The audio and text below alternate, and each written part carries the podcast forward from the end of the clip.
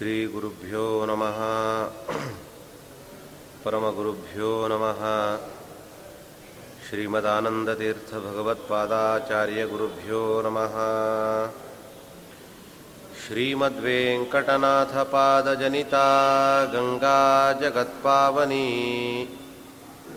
यस्यापाङ्गनिरीक्षणं विधि भवेन्द्रार्कादिसर्वेष्टदम् यन्नामस्मरणं महागहरणं स्वर्ग्यं च मोक्षप्रदम्। यत्पादाम्बुजयुग्मसेवनरतो ब्रह्मादिभिः पूज्यते। अभ्रमं भङ्गरहितम् अजडं विमलं सदा। आनन्दतीर्थमतुलं भजेतापत्रयापहम् भवति यदनुभावातेडमूकोऽपि वाग्मी। जडमतिरपि जन्तुर्जायते प्राज्ञमौलिः सकलवचनचेतो देवता भारती सा मम वचसि निधत्तां सन्निधिं मानसे च। तपोविद्याविरक्त्यादिसद्गुणो घाकरानहम् वादिराजगुरून् वन्दे हयग्रीवपदाश्रयान् पूज्याय राघवेन्द्राय। सत्यधर्मरताय च भजतां कल्पवृक्षाय नमतां कामधेनवे। आपादमौलिपर्यन्तं गुरूणामाकृतिं स्मरेत्। तेन विघ्नाः प्रणश्यन्ति सिद्धन्ति च मनोरथाः। श्रीविश्वेशतीर्थगुरुभ्यो नमः। हरिः ॐ ಧರ್ಮದೃಢಬದ್ಧಮೂಲಃ ವೇದಸ್ಕಂದಃ ಪುರಾಣಶಾಕಾಢ್ಯಃ ಋತುಕುಸುಮಃ ಮೋಕ್ಷಫಲಃ ಮಧುಸೂದನಪಾದಪೋ ಜಯತಿ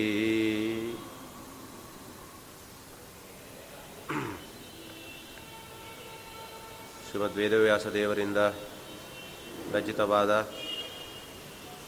ಗರುಡ ಮಹಾಪುರಾಣದ ಒಂದು ಪ್ರಸಂಗ್ ಪ್ರಾಸಂಗಿಕವಾಗಿ ಶ್ರಾದ್ದದ ವಿಷಯದ ಬಗ್ಗೆ ಕೆಲವು ಮಾತುಗಳನ್ನು ನಿನ್ನೆಯ ದಿನ ನಾವೆಲ್ಲರೂ ನೋಡಿದ್ದೇವೆ. ಇವತ್ತು ಕೂಡ ಆ ವಿಷಯದವನ್ನು ಯಥಾಮತಿಯಾಗಿ ತಿಳಿಲಿಕ್ಕೆ ಪ್ರಯತ್ನ ಪಡೋಣ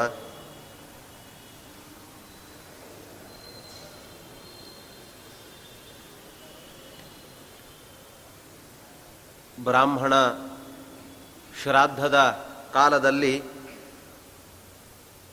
ತಾನು ಭೋಜನಾರ್ಥಿಯಾಗಿ ಬಂದಿದ್ದಾನೆ. ಅಂತಹ ಬ್ರಾಹ್ಮಣನನ್ನು ಕರೆಸಿರುವಂತಹ ಯಜಮಾನನಿಗೆ ಇನ್ನೂ ಕೆಲವು ನಿಯಮಗಳನ್ನು ಶ್ರಾದ್ದ ಕಲ್ಪಾದಿಗಳಲ್ಲಿ, ಸ್ಮೃತಿ ಸಿಂಧು ಇತ್ಯಾದಿಗಳಲ್ಲಿ ಹೇಳಿದ್ದಾರೆ. ಯಾವುದೇ ಕಾರಣಕ್ಕೂ ಕೂಡ ಶ್ರಾದ್ದವನ್ನು ಮಾಡುವಾಗ ಅಥವಾ ಶ್ರಾದ್ದ ಭೋಜನವನ್ನು ಮಾಡಿಸುವಾಗ ಕಣ್ಣೀರನ್ನು ಸುರಿಸಬಾರದು. ಅಯ್ಯೋ, ಯಾರು ದಿನ ನಮ್ಮೊಂದಿಗೆ ಕೂತು ಊಟ ಮಾಡ್ತಾ ಇದ್ರು? ಅವರುದ್ದೇಶವಾಗಿಯೇ ಇವತ್ತು ಅನ್ನ ಹಾಕಬೇಕಾಯಿತು ಬ್ರಾಹ್ಮಣರಿಗೆ ಅಂತ ಹೇಳಿಕೊಂಡು ಕಣ್ಣಿ ಸುರಿಸುವಂಥದ್ದು, ಕಣ್ಣೀರು ಹಾಕುವಂಥದ್ದು. ಮತ್ತು ಊಟಕ್ಕೆ ಕೂತಿರುವಂತಹ ಬ್ರಾಹ್ಮಣನನ್ನು ಎವೆ ಇಕ್ಕದೆ ಕಣ್ಣು ಮಿಟಿಕಲಾರದಂತೆ ಅವನನ್ನೇ ದುರುಗೊಳಿಸಿಕೊಂಡು ನೋಡುವಂಥದ್ದು. ಅದನ್ನು ಮಾಡಬಾರದು ಅಂತ ಹೇಳಿದ್ದಾರೆ. ಬ್ರಾಹ್ಮಣನು ಭೋಜನಾರ್ಥಿಯಾಗಿ ಬಂದಾಗ ಬ್ರಾಹ್ಮಣರನ್ನು ನಗನಗತಾನೆ ಅವರನ್ನು ಬರಮಾಡಿಕೊಳ್ಳಬೇಕು. ಮುಖವನ್ನು ಸಪ್ಪೆವಾಗಿ ಇಟ್ಟುಕೊಂಡು ತಮ್ಮ ದುಃಖವನ್ನು ಅವನಿಗೆ ತೋರಿಸುವಂತೆ ಮಾಡಬಾರದು. ಮತ್ತು ಶ್ರಾದ್ದದ ಕರ್ತೃ ಶ್ರಾದ್ದದ ಭೋಜನಕ್ಕಾಗಿ ಕೂತಿರುವ ಬ್ರಾಹ್ಮಣರ ಪಂಕ್ತಿಯಲ್ಲಿ ಕೂಡಬಾರದು ಅಂತ ಹೇಳಿದ್ದಾರೆ. ವಸ್ತುತಃ ಗೋವಿಂದ ಅಂತ ಶ್ರೀಕೃಷ್ಣಾರ್ಪಣ ಬಿಟ್ಟು ತದನಂತರ ಅವನು ಕೂಡಬೇಕು. ಒಂದು ವೇಳೆ ಹಾಗೆ ಕೂತ್ರೆ, ಸಪಂಕ್ತಿ ಭೋಜನೆ ಕರ್ತ ಯಶ್ರಾದ್ದಂ ಕುರುತೆ ದ್ವಿಜ ಆಮಾಸಂ ಪಿತರಃ ತಸ್ಯ ಭವಂತ್ಯುಚ್ಚಿಷ್ಟ ಭೋಜಿನಃ ಸಪಂಕ್ತಿಯಲ್ಲಿ ತಾನು ಬ್ರಾಹ್ಮಣರ ಪಂಕ್ತಿಯಲ್ಲಿ ಕೂತು ಭೋಜನ ಮಾಡಿಸೋದು ಅಥವಾ ಬ್ರಾಹ್ಮಣರ ಲೈನಲ್ಲಿ ಬೇರೆಯವರನ್ನು ಕೂಡಿಸುವಂಥದ್ದು. ಆದಷ್ಟು ಹಾಗೆ ಮಾಡಬಾರದು ಅಂತ ಹೇಳಿದ್ದಾರೆ. ಬ್ರಾಹ್ಮಣ ಕರ್ತ ಕೂತ ಅಂತರೂ ಕೂಡ ಪಿತೃಗಳು ಉಚ್ಚಿಷ್ಟ ಭೋಜನವನ್ನು ಮಾಸ ಪರ್ಯಂತರವಾಗಿ ಮಾಡಿದಂತೆ ಆಗ್ತಾ ಇದೆ. ಅದಕ್ಕೋಸ್ಕರ ಕೂಡಬಾರದು ಬ್ರಾಹ್ಮಣರ ಪಂಕ್ತಿಯಲ್ಲಿ ಅಂದಿದ್ದಾರೆ. ಮತ್ತು ಪರೇಹಲಿ ತಿಲತರ್ಪಣ ಅಂತ ಶ್ರಾದ್ದದ, ಶ್ರಾದ್ದ ಮುಗಿದ ಮೇಲೆ ಒಂದು ತರ್ಪಣ ಕೊಡಲಿಕ್ಕಿದೆ, ತಿಲತರ್ಪಣ ಅಂತ. ಅಂತಹ ತಿಲತರ್ಪಣವನ್ನು ಕೊಡುವಾಗ ಅದರ ಹೆಸರೇ ಹೇಳ್ತದೆ, ಪರೇ ಅಹನಿ ತಿಲತರ್ಪಣ. ಅಂದರೆ ಮಾರನೆಯ ದಿನ ಕೊಡುವಂತಹ ತಿಲತರ್ಪಣ ಅಂತ ಅದಕ್ಕೆ ಹೆಸರು. ಹಾಗಾಗಿ ಅವನು ಶ್ರಾದ್ದದ ಮಾರನೆಯ ದಿನ ತರ್ಪಣವನ್ನು ಕೊಡುವಂಥದ್ದು ಅತ್ಯಂತ ಉಚಿತ ಅಂತ ಶಾಸ್ತ್ರ ಹೇಳಿದೆ. ಆಗದೇ ಇರುವಂತಹ ಸಂದರ್ಭದಲ್ಲಿ ಅನಿವಾರ್ಯ ಆಯಿತು ಅಂತಾದರೆ, ಅಥವಾ ತನಗೆ ಗೊತ್ತಾಗೋದಿಲ್ಲ ನಾಳೆಯ ದಿನ ಹೇಗೆ ಕೊಡುವುದು ಅಥವಾ ಅದನ್ನು ಕೊಡುವ ವಿಧಾನ ಗೊತ್ತಿಲ್ಲ ಅಂತಾದರೆ ಆಗ ಬೇಕಾದರೆ ಕೇಳಿ ಮಾರನೇ ದಿನಕ್ಕೆ ಕೊಟ್ಟರೆ ಉತ್ತಮ ಇಲ್ಲದೆ ಇದ್ದರೆ ಹಾಗೆ ಕೊಡಬೇಕಷ್ಟೇ. ಪ್ರತಿನಿತ್ಯ ಕೊಡ್ತಾ ಇದ್ದಾನೆ ವ್ಯಕ್ತಿ ಅಂತ ಆದರೆ ಆ ದಿನ ಶ್ರಾದ್ದ ಮಾತ್ರ ಮಾಡಬೇಕು. ಮಾರನೆಯ ದಿನವೇ ಸಂಕಲ್ಪ ಮಾಡಿ ಅದರ ತರ್ಪಣವನ್ನು ಕೊಡಬೇಕು. ಆದರೆ ಇಂದಿನ ದಿನ ಕೊಡುವಾಗಲೇ ಅದರ ಸಂಕಲ್ಪ ಪರೇಹನೆ ತಿರದರ್ಪಣಂ ಅಪಕೃಷ್ಯ ಸದ್ಯಕ್ಕರಿಷ್ಯೆ ಅಂತ ಸಂಕಲ್ಪ. ವಸ್ತುತಃ ಮಾರನೇ ದಿನ ಕೊಡುವಂತಹ ತಿಲದರ್ಪಣ ಇದು, ಆದರೆ ಇವತ್ತು ಅಪಕೃಷ್ಯ, ಅದನ್ನು ಸ್ವಲ್ಪ ಎಳೆದು ನಾನು ಇವತ್ತು ಕೊಡ್ತಾ ಇದ್ದೀನಿ ಅಂತ ಸಂಕಲ್ಪ ಮಾಡುವಂಥದ್ದು. ಹಾಗಾಗಿ ಅದು ಮಾರನೆಯ ದಿನದ ತರ್ಪಣ ಕೊಡಲಿಕ್ಕೆ ಯೋಗ್ಯ ಅಂದುದನ್ನು ತಿಳಿಸಿದ್ದಾರೆ. ಇನ್ನು ಗಯಾ ಶ್ರಾದ್ದ ಮಾಡಿಬಿಟ್ಟಿದ್ದೇವೆ ಆಚಾರ್ಯ, ಹಾಗಾಗಿ ಪ್ರತಿ ಸಾಂವತ್ಸರಿಕ ಶ್ರಾದ್ದ ಬೇಡೇನೋ ಅನ್ನಿಸ್ತಾ ಇದೆ ಅಂತ ಕೆಲವು ಕಡೆ ಜಿಜ್ಞಾಸುಗಳಿಗೆ ಆ ಜಿಜ್ಞಾಸ ಇರ್ತದೆ. ಆದರೆ ಗಯಾಶ್ರಾದ್ದ ಮಾಡಿದರೂ ಕೂಡ ತದುದ್ದೇಶವಾಗಿ ಸಾಂವತ್ಸರಿಕ ಶ್ರಾದ್ದಗಳನ್ನು ಅಗತ್ಯವಾಗಿ ಮಾಡಲೇಬೇಕು ಎಂಬುದನ್ನು ಶಾಸ್ತ್ರ ತಿಳಿಸಿಕೊಟ್ಟಿದೆ. ಯಾಕೆಂದರೆ, ಗಯಾಶ್ರಾದ್ದ, ಬದರಿ ಶ್ರಾದ್ದ ಮಾಡಿದರೆ ಪಿತೃಗಳಿಗೆ ಮುಕ್ತಿ ಅಂತ ಮಾತು ಇದೆ. ಆ ಮಾತಿಗೆ ಅರ್ಥ ಸಂಸಾರದಿಂದ ಮುಕ್ತಿ ಅಂತ ಅಲ್ಲ. ಪಾಪದಿಂದ ಮುಕ್ತರಾದರು ಅಂತ. ಆದರೆ ಅವರಿಗೆ ಕೊಡುವಾಗ ಮಾತ್ರ ಪ್ರತಿ ಸಾಂವತ್ಸರಿಕದ ಶ್ರಾದ್ದ ಪದ್ಧತಿಗಳಲ್ಲಿ ಶ್ರಾದ್ದವನ್ನು ಮಾಡಲೇಬೇಕು. ಜ್ಞಾನೇನೈವ ಪರಂಪದಂ. ಕೇವಲ ಶ್ರಾದ್ದದಿಂದಲೇ ಮುಕ್ತಿ ಸಿಗುವಂಥದ್ದಲ್ಲ ಎಲ್ಲ ಕಡೆ ಹೇಳುವಂಥದ್ದು ಮುಕ್ತಿ ಮುಕ್ತಿ ಎಂಬ ಪದದಿಂದ ಅವನಿಗೆ ಪಾಪದಿಂದ ಮುಕ್ತಿ ಅಂತ ಅರ್ಥವೇ ಹೊರತು ಯಾಕೆಂದರೆ ಆಚಾರ್ಯರು ತಿಳಿಸುವಂತೆ ಟೀಕಾಕೃತ್ಪಾದರು ಹೇಳಿದ್ದಾರೆ. ಜಿಜ್ಞಾಸೋತ್ತ ಜ್ಞಾನಜ ತತ್ಪ್ರಸಾದಾದೇವ ಮುಚ್ಚತೆ. ಜಿಜ್ಞಾಸದಿಂದ ಶ್ರವಣ ಮನನ ನಿಧಿಧ್ಯಾಸನದಿಂದ ಅಂತಃಕರಣ ಶುದ್ಧವಾಗಿ, ಅಂತಃಕರಣ ಶುದ್ಧಿಯಾಗಿ ಭಗವಂತನ ಅಪರೋಕ್ಷ ಜ್ಞಾನ, ಅವನ ಅಪರೋಕ್ಷ ಜ್ಞಾನದಿಂದಾಗಿ ಮೋಕ್ಷ ಅಂತ ಹೇಳಿದ್ದಾರೆ. ಹಾಗಾಗಿ ಗಯಾ ಶ್ರಾದ್ದ ಬದರಿ ಶ್ರಾದ್ದದಿಂದ ಮುಕ್ತಿ ಅಂತ ಹೇಳಿದರೆ ಪಾಪ ಮುಕ್ತ ಎಂಬುದಾಗಿ ಅರ್ಥ. ಗಯಾ ಶ್ರಾದ್ದಂ ಕೃತೇನಾಪಿ ನತ್ಯಾಜ್ಯಂ ಪ್ರತಿವಾರ್ಷಿಕಂ ನೈಮಿತ್ತಿಕಂ ಗಯಾ ಶ್ರಾದ್ದಂ ನಿತ್ಯಂತು ಪ್ರತಿವಾರ್ಷಿಕಂ ಅಂತ ಹೇಳಿದ್ದಾರೆ. ಗಯಾ ಶ್ರಾದ್ದ ಬದರಿ ಶ್ರಾದ್ದ ಗ ಮಾತೃಗಯದಲ್ಲಿ ಮಾಡುವಂಥದ್ದು ಏನೇ ಶ್ರಾದ್ದಗಳಿದ್ರೂ ಅದೆಲ್ಲವೂ ಕೂಡ ನೈಮಿತ್ತಿಕವಾಗಿರುವಂತಹ ಶ್ರಾದ್ದ. ಅಂದರೆ ನಿಮಿತ್ತ, ಅಲ್ಲಿ ಹೋಗಿದ್ದೇವೆ ತನ್ನ ನಿಮಿತ್ತವಾಗಿ ಮಾಡುವಂತಹ ಶ್ರಾದ್ದ ಅಂತ ಅದನ್ನು ಕರೆದಿದ್ದಾರೆ. ಆದರೆ ಪ್ರತಿ ವಾರ್ಷಿಕಂ ನತ್ಯಾಜ್ಯಂ, ತ್ಯಾಜ್ಯವಾಗಿದ್ದು ವಾರ್ಷಿಕ ಶ್ರಾದ್ದ ಎಂಬುದು ತ್ಯಾಜ್ಯ ಅಲ್ಲ. ಅಲ್ಲಿ ಮಾಡಿ ಬಂದಿದ್ದೇವೆ, ಮಾ ಬೇಕಾಗಿಲ್ಲ ಅಂತ ಹೇಳಲಿಕ್ಕೆ ಬರೋದಿಲ್ಲ ಅಂತ ಹೇಳಿದ್ದಾರೆ ಇವೆಲ್ಲವೂ ನಿತ್ಯ ಅಂತ ಕರೆಸ್ಕೊಳ್ತದೆ. ಪ್ರತಿ ವರ್ಷ ಮಾಡುವಂತಹ ಶ್ರಾದ್ದಗಳು ಅದು ನಿತ್ಯ. ನಿತ್ಯ ಎಂಬುದರ ಶಬ್ದದ ಡೆಫಿನೇಷನ್ನು ಯದಕರಣೆ ಪ್ರತ್ಯವಾಯ ತನ್ನಿತ್ಯಂ ಅಂತ ಹೇಳಿದ್ದಾರೆ. ಯಾವುದನ್ನು ಮಾಡದೆ ಹೋದರೆ ಪ್ರತ್ಯವಾಯ ಪಾಪ ಎಂಬುವಂಥದ್ದು ಸಂಭವಿಸಿತ್ತೋ ಅದು ನಿತ್ಯ ಅಂತ ಕರೆದಿದ್ದಾರೆ. ಹಾಗಾಗಿ ಸಂಧ್ಯಾ ವಂದನೆ ಏಕಾದಶಿ ಉಪವಾಸ, ಚಾತುರ್ಮಾಸ್ಯ ವ್ರತ ಅವುಗಳೆಲ್ಲವೂ ಕೂಡ ನಿತ್ಯವಾಗಿರುವಂಥದ್ದು. ಹಾಗಾಗಿ ಅವು ಅವುಗಳಂತೆ ಪ್ರತಿವಾರ್ಷಿಕ ಶ್ರಾದ್ದವು ಕೂಡ ಅದನ್ನು ಮಾಡುವಂಥದ್ದು. ಗಯಾ ಶ್ರಾದ್ದಾದಿಗಳನ್ನು ಮಾಡಿದರೂ ಅದನ್ನು ಮಾಡಬೇಕು ಎಂಬುದನ್ನು ತಿಳಿಸಿದ್ದಾರೆ. ಅತ್ಯಂತ ಬಡವ ದರಿದ್ರನಾಗಿರುವಂಥವನು ಶ್ರಾದ್ದವನ್ನು ಹೇಗೆ ಮಾಡಬೇಕು ಎಂಬುದನ್ನು ಪುರಾಣಕಾರರು ಸಂಗ್ರಹ ಮಾಡಿದ್ದಾರೆ. ವಸ್ತುತಃ ದೇವ ಕಾರ್ಯಕ್ಕಿಂತಲೂ ಪಿತೃಕಾರ್ಯಕ್ಕೆ ಒಂದು ಕೈ ಜಾಸ್ತಿ. ಹಾಗಾಗಿ ಅದು ವಿಶೇಷ ಫಲ ಕೊಡುವಂಥದ್ದು. ಇಂತಹ ಸಂದರ್ಭದಲ್ಲಿ ನಿರ್ಗತಿಕನಾಗಿದ್ದರೆ ವ್ಯಕ್ತಿಗೆ ಅಲ್ಲಿ ಏನೂ ಇರಲಿಲ್ಲ ಅಂತಾದರೆ ಹೇಗೆ ಮಾಡಬೇಕು ಅಂತ ಹೇಳಿದ್ದಾರೆ ಪದ್ಮ ಮಹಾಪುರಾಣದಲ್ಲಿ. ಪೂರ್ವದಲ್ಲಿ ದೀನಕ ಎಂಬುವಂತಹ ಒಬ್ಬ ಬ್ರಾಹ್ಮಣ ಇದ್ದ. ಅವನು ವಿರಾಟ ರಾಜನ ರಾಜ್ಯದಲ್ಲಿ ವಾಸವಾಗಿದ್ದ. ಅವನ ಹೆಸರೇ ಹೇಳ್ತಿದೆ ದೀನಕ.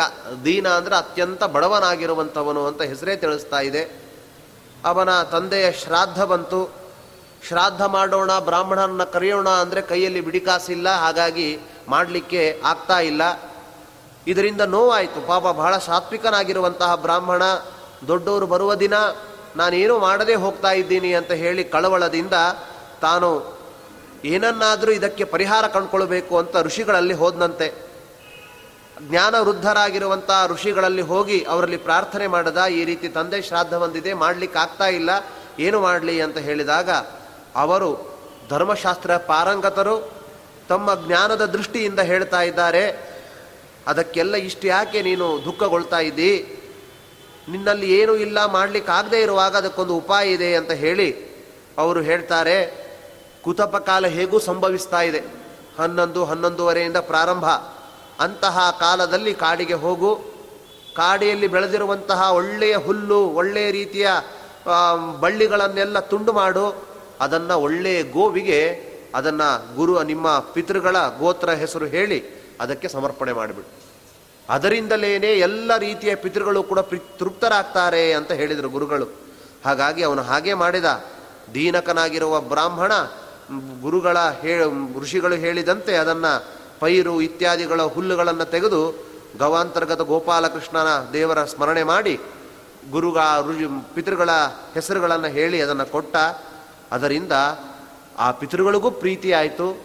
ಮತ್ತು ಅವನಿಗೂ ಕೂಡ ಸ್ವರ್ಗಲೋಕದಲ್ಲಿ ಅವನು ತನ್ನ ಒಂದು, ಈ ಒಂದು ಮಾಡಿರುವ ಪ್ರಭಾವದಿಂದ ಸ್ವರ್ಗಲೋಕಕ್ಕೆ ಹೋದ. ಅದರಿಂದ ತಾನು ಮರಳಿ ಬರ್ತಾ ಪುನಃ ಚಕ್ರವರ್ತಿಯಾಗಿ ಹುಟ್ಟಿದ ಅಂತ ಈಗೊಂದು ಆಖ್ಯಾಯ. ಹಾಗಾಗಿ ಪಿತೃಯಜ್ಞ ಎಂಬುದನ್ನು ಒಟ್ಟು ನಿಲ್ಲಿಸಬಾರದು ಎಂಬುದರಲ್ಲಿ ಶಾಸ್ತ್ರಗಳು ಅದನ್ನು ಎಚ್ಚೆತ್ತಾ ಇದೆ ನಮ್ಮನ್ನು. ಮತ್ತು ಕಾಕಬಲಿಯನ್ನು ನಾವು ಪ್ರಧಾನ ಮಾಡ್ತಾ ಇದ್ದೇವೆ. ಹತ್ತನೆಯ ದಿನದಲ್ಲಂತರೂ ಕಾಕಬಲಿ ಆಯ್ತಾ ಅಂತಲೇ ಕೇಳ್ತಾರೆ ಜನರು. ಕಾಕಬಲಿ ಆಯ್ತಾ, ಏನೋ ಅದು ಕಾಗೆ ಬಂದು ಅದನ್ನು ಮುಟ್ಟಿತಾ, ತಿಂತ ಅಂತ ಕೇಳ್ತಾ ಇರ್ತಾರೆ.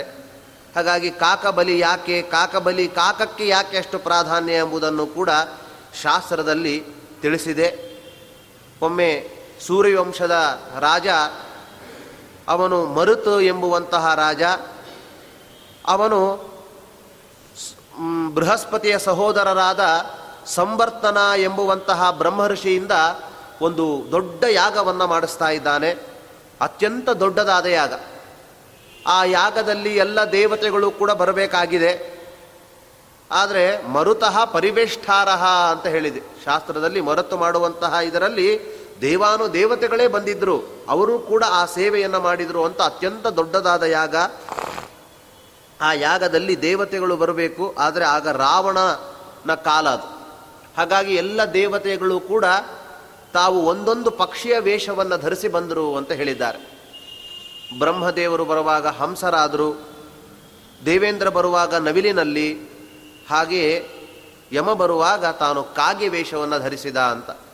ಹಾಗಾಗಿ ಅಂತಹ ಕಾಗೆ ವೇಷವನ್ನು ಧರಿಸಿ ಬಂದದ್ದರಿಂದ ಆವಾಗ ಯಮರಾಜ, ಈ ರೀತಿ ವೇಷವನ್ನು ಧರಿಸಿದ್ದೀನಿ ನಾನು, ಅದಕ್ಕೋಸ್ಕರ ಏಚ ಮದ್ವಿಷಯಸ್ಥಾವೈ ಮಾನವಾಹ ಕ್ಷುಧಯಾರ್ತಿದಾಹ ತ್ವಯಿಭುಕ್ತೆ ಸುತೃಪ್ತಾಸ್ತೆ ಭವಿಷ್ಯಂತಿ ಸಬಾಂಧವಾಹ. ಯಾರು, ನಾನು ಇವತ್ತಿನಿಂದ ಈ ಕಾಗೆಗೆ ಒಂದು ವರ ಕೊಡ್ತೇನೆ ದೀರ್ಘಾಯುಷ್ಯವಾಗಿರುವಂತೆ ಒಂದು, ರೋಗಗಳು ಬರದೇ ಇರುವಂತೆ ಇನ್ನೊಂದು, ಮತ್ತು ಮನುಷ್ಯರು ತಮ್ಮ ಪಿತೃಗಳ ಉದ್ದೇಶವಾಗಿ ಮಾಡುವಾಗ ನನಗೆ ಒಂದು, ನನಗೇನು ತೃಪ್ತಿಯಾಗಲಿ ಅಂತ ಮಾಡ್ತಾರೆ, ಅದೇ ರೀತಿ ಕಾಗಿಗೂ ಕೂಡ ಒಂದು ಏನಾದರೂ ಒಂದು ಬಲಿ ಅಂತ ಕೊಡಬೇಕು. ಆವಾಗ ಎಲ್ಲ ರೀತಿಯಾದ ತೃಪ್ತಿ ಆಗ್ತದೆ ಅಂತ ಹೇಳಿದ್ದಾರೆ. ಹಾಗಾಗಿ ಪಿತೃಗಳು ಅನ್ನ ಸ್ವೀಕರಿಸಿದರೆ ನೀವು ಸ್ವೀಕಾರ ಮಾಡಿದರೆ ಮಾತ್ರ ತೃಪ್ತಿ ಎಂಬುದನ್ನು ಹೇಳಿದ್ದಾರೆ. ಹಾಗಾಗಿ ಇವತ್ತಿಗೂ ಕೂಡ ಕಾಕಬಲಿ ಎಂಬುವಂತ ಕೊಡುವಂಥದ್ದನ್ನು ಆಗಿದೆ. ಮತ್ತು ಶ್ರಾದ್ದಾದಿಗಳಲ್ಲಿ ಗಯಾ ಶ್ರಾದ್ದ ಪ್ರಬಲ ಬಹಳ ಶ್ರೇಷ್ಠವಾಗಿರುವಂಥದ್ದು ಅಂತ ಕೇಳ್ತೇವೆ ನಾವು. ಗಯಾ ಶ್ರಾದ್ದವನ್ನು ಮಾಡಿದರೆ ಬಹಳ ಫಲ ಇದೆ. ವರ್ಷದಲ್ಲಿ ಅಥವಾ ಜೀವನದಲ್ಲಿ ಒಮ್ಮೆಯಾದರೂ ಗಯೆಗೆ ಹೋಗಿ ಪಿಂಡ ಪ್ರದಾನಿಗಳನ್ನು ಮಾಡಬೇಕು ಅಂತ ಗಯೆಗೆ ಅಷ್ಟು ಮಹತ್ವ. ಪುರಾಣಾದಿಗಳಲ್ಲೂ ಕೂಡ ಗಯಾಯಾಮ್ ಅಕ್ಷಯಂ ಶ್ರಾದ್ದಂ ಜಪಂ ಹೋಮಂ ತಪಾಂಸಿ ಚ. ಗಯೆಯಲ್ಲಿ ಮಾಡುವಂತಹ ಶ್ರಾದ್ದ, ತಪಸ್ಸು, ಹೋಮ, ದಾನ ಅವುಗಳೆಲ್ಲವೂ ಕೂಡ ಅಕ್ಷಯಂ, ಅದೆಲ್ಲವೂ ಕೂಡ ಅಕ್ಷಯವಾಗ್ತದೆ ಎಂಬುದನ್ನು ತಿಳಿಸಿದೆ. ಹೀಗೆ ಗಯಾಕ್ಕೆ ಯಾಕೆ ಅಷ್ಟು ಮಹತ್ವ ಎಂಬುದನ್ನು ಕೂಡ ಪುರಾಣಗಳು ತಿಳಿಸಿದೆ ನಮ್ಮನ್ನು, ನಮಗೆ. ನಾರದರು ಸನತ್ಕುಮಾರರಲ್ಲಿ ಹೋಗಿ ನಮ್ರತೆಯಿಂದ ಪ್ರಾರ್ಥನೆ ಮಾಡ್ತಾರೆ. ಮಹಾತ್ಮರೇ, ನೀವು ಅನೇಕ ತೀರ್ಥಕ್ಷೇತ್ರಗಳ ಮಹಿಮೆಯನ್ನು ತಿಳ್ಕೊಂಡಿದ್ದೀರಿ. ಅನೇಕ ಶಾಸ್ತ್ರಗಳನ್ನು ಕೂಡ ನೀವು ಬಲ್ಲವರಾಗಿದ್ದೀರಿ. ಗಯೆಗೆ ಇಂತಹ ಮಹಾತ್ಮೆ ಈ ರೀತಿಯಾಗಿರುವಂತಹ ಶಕ್ತಿ ಹೇಗೆ ಬಂತು ಎಂಬುದನ್ನು ಹೇಳಿ ಎಂಬುದನ್ನು ಹೇಳಿದರು, ಕೇಳ್ತಾ ಇದ್ದಾರೆ. ಆವಾಗ ಅವ್ರು ಹೇಳ್ತಾರೆ, ಗಯಾ ಎಂಬುದಂಥದ್ದು ಅದು ಹೆಸರು ಒಬ್ಬಂದು. ಗಯಾ ಎಂಬುವಂತಹ ಒಬ್ಬ ಅಸುರ. ಅವನು ತಾನು ಕೋಲಾಹಲ ಎಂಬುವಂತಹ ಪರ್ವತದಲ್ಲಿ ಬ್ರಹ್ಮನನ್ನು ಕುರಿತು ತಪಸ್ಸು ಮಾಡಿದ. ತಪಸ್ಸರಿಂದ ಪ್ರೀತನಾಗಿರುವಂತಹ ಬ್ರಹ್ಮದೇವರು ಗಯಾಸುರನಲ್ಲಿ ಪ್ರಾದುರ್ಭೂತರಾಗಿ ಏನು ಬೇಕು ಅಂತ ಕೇಳಿದರು. ಆಗ ಗಯಾಸುರ ಹೇಳ್ತಾನೆ, ಮೂರು ಲೋಕದಲ್ಲೂ ಕೂಡ ಏನು ಪವಿತ್ರವಾಗಿರುವಂಥದ್ದಿದೆ ಅದಕ್ಕಿಂತಲೂ ಒಂದು ಕೈ ಜಾಸ್ತಿ ನನ್ನ ದೇಹ ಪವಿತ್ರ ಆಗಿರಬೇಕು ಅಂತ ಕೇಳ್ತಿದ್ದಾನೆ. ಅತ್ಯಂತ ಪವಿತ್ರವಾಗಬೇಕು ನನ್ನ ಈ ಶರೀರ.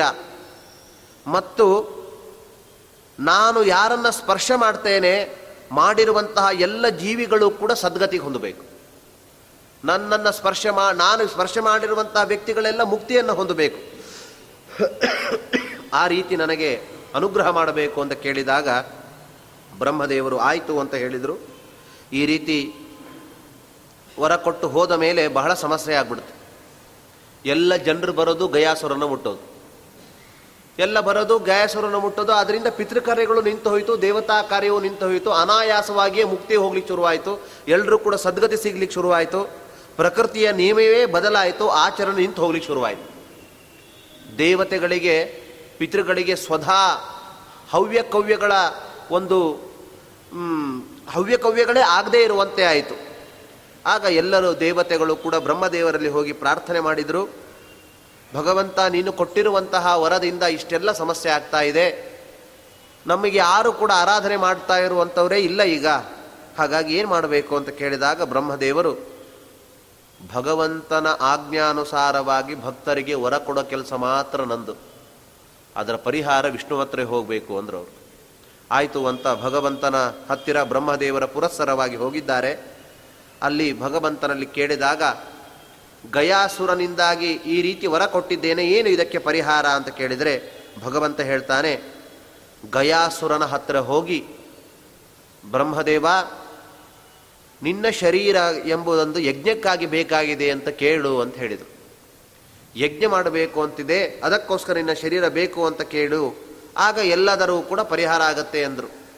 ಆಯಿತು ಅಂತ ಗಯಾಸುರನ ಹತ್ರ ಬ್ರಹ್ಮದೇವರು ಎಲ್ಲ ದೇವತೆಗಳು ಕೂಡ ಬಂದರು.